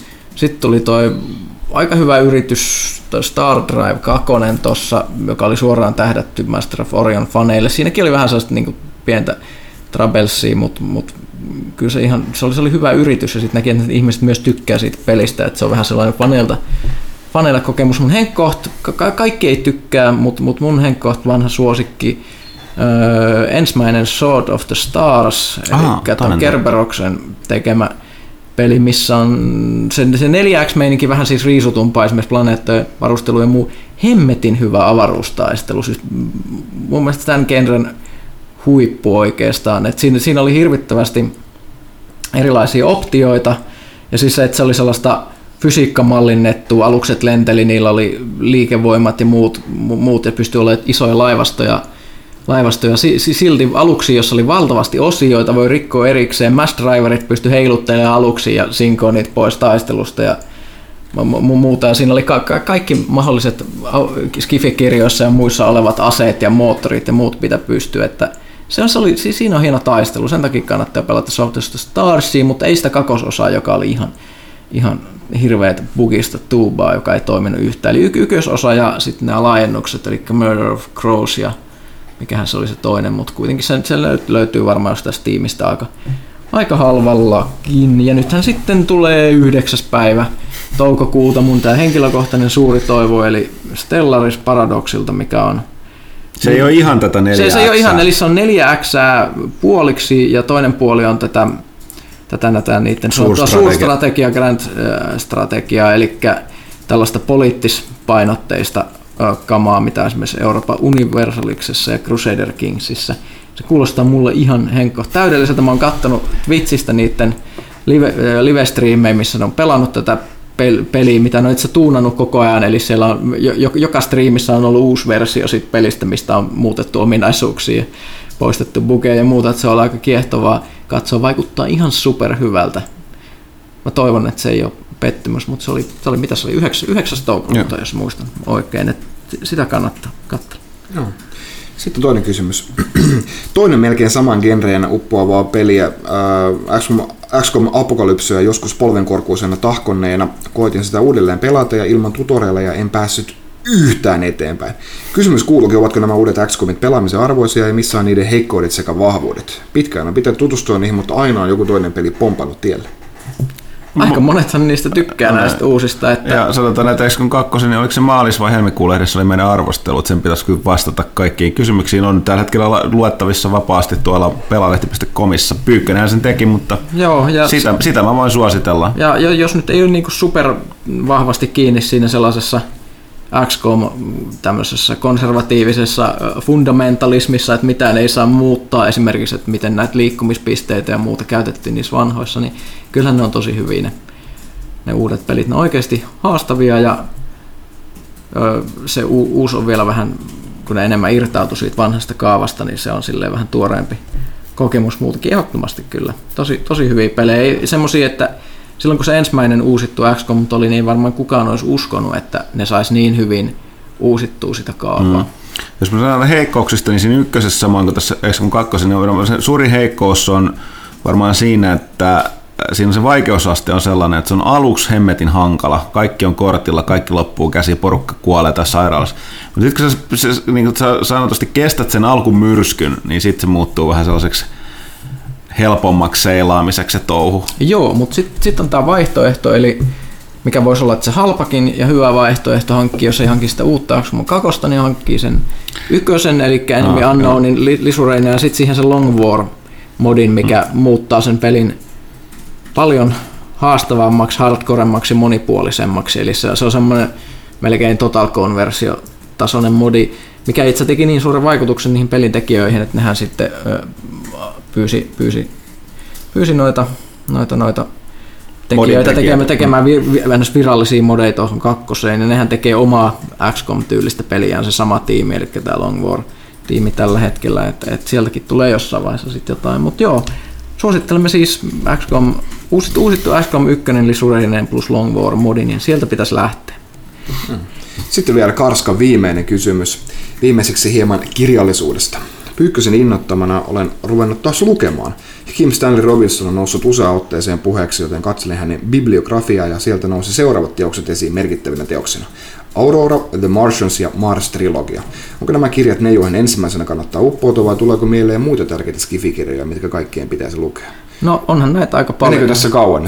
Ei, no siis Robinsonilla itselläänkin paljon tuotantoa kaikenlaista, mutta siis eli tämä Mars-trilogia on tällainen, se on hirveän moni tykkää, että se on semmoinen poliittinen 3 raamattupaksusen kirjan tämmöinen sarja, ne on siis ihan superpaksu, ja jos katsotaan Marsin maankaltaistaminen, eli terraformausta pitkällä ajalla ja sitä, että minkälaista esimerkiksi uusia poliittisia systeemejä siellä ne kolonistit kehittää ja muuta, ja käsitellään aika tarkasti tieteellisesti esimerkiksi jotain hemmetin jäkäliä, mitä siellä kasvatetaan ja muuta, miten ne vaikuttaa siihen ilmastoon ja muuta, että se on sellainen.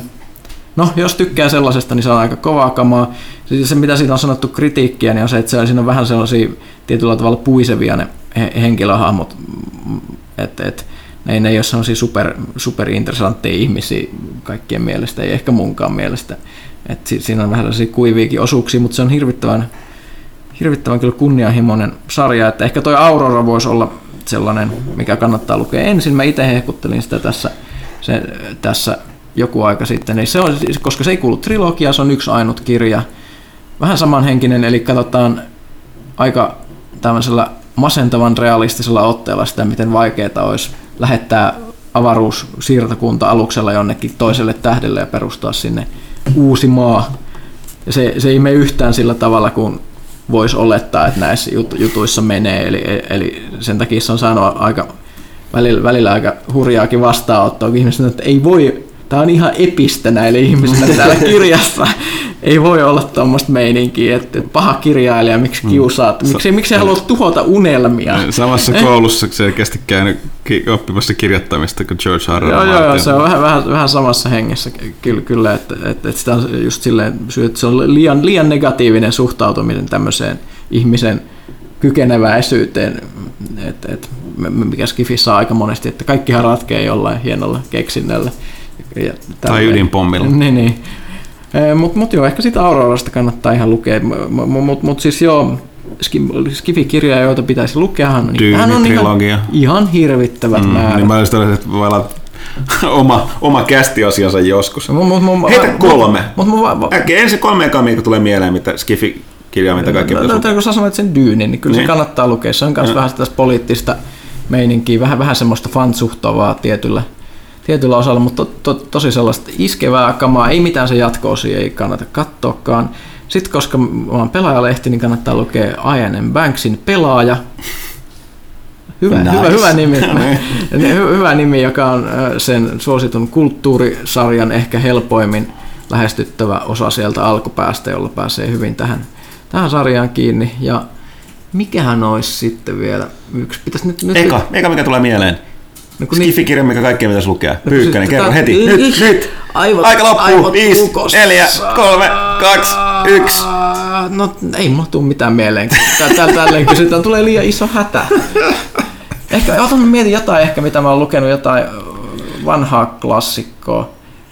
Jotain, mitä mä luin esimerkiksi pienenä kirjastossa, mikä teki vaikutuksen. Frederick Paulin Gateway, okay. eli avaruuden portti. Okay. Mm. Sitten Karska vielä sanoo kiitos mahtavista kästeistä ja lehdestä koko porukalle. Kiitos, kiitos. Hyvät kelpaa. Ja viimeinen kysymys tässä mahtavassa pelaajakästissä tulee Flashilta. Jos pelaajakästi olisi pelaajaradiokanava, millaista musiikkia siellä soitettaisiin, mitä mainoksia siellä ei ainakaan soitettaisiin? Ei mitään niitä nykyisiä Netflix, niin Spotify-mainoksia. Haluaisitko olla ilman mainoksia? Well, tough luck! Se, siis, mä en voi sietää sitä. Soittaisin käytössä katsoa 80-luvun klassista rockia, heavy metalia ja Motorheadia. Joo. Sitten vähän ehkä Bachia ja Beethovenia mukaan. Joo, voisi jotain vähän vanhempaa, jotain CCR, vähän tämmöistä letkeitä rockia siellä varmaan soitettaisiin. Doorsia ehkä. Ja... No sitä mä en tiedä, mitä mainoksia siellä ei ainakaan oli, mutta sen mä tiedän, mitä mainoksia siellä ainakin on. Mitä Pelaaja Shop. Kauppa käy ostamassa. No niin. No siis mullahan on siis tää ongelma, että puhutaan siis musiikista. Että Spotify yrittää niin kuin antaa viikoittain niin kuin vinkkejä, että mitä sä voisit haluta kuunnella. Niin se ei ota mitään tolkkua siitä, mitä mä kuuntelen. Se antaa vaan semmoista hirvittävää... epäsikiöitä, mitä mä en niin missään nimessä edes pysty, mun pakko kelata ne kaikki biisit nykyään ohi tästä viikon suositteluista, koska mä kuuntelen tällaista niin kuin, jotain hemmetin sekaisin, jotain death metalia, black metalia ja sitten tällaista iloista kuplivaa poppia, niin se ei silleen, tiedätte kun pistää ensin vähän Rotting Christia ja siihen vähän Katy Perryä perään, niin sit se niin kuin, ei vaan ymmärrä. Niin mä en tiedä, että menisikö tää radion kuuntelijoillekaan niin kuin ihan täydestä. Mielenkiintoinen kysymys. Mutta hei, tähän päättyy Pelaajakästä 70. Toivottavasti saitte vastauksia kysymyksiin, joihin olette aina halunnut vastauksia. Hei. Ei mitään. Ei mitään. Mä menin ihan sekaisin. Huikea cliffhanger Pyykkönen. Kerro ensi kerralla. Pelaajakästä 171.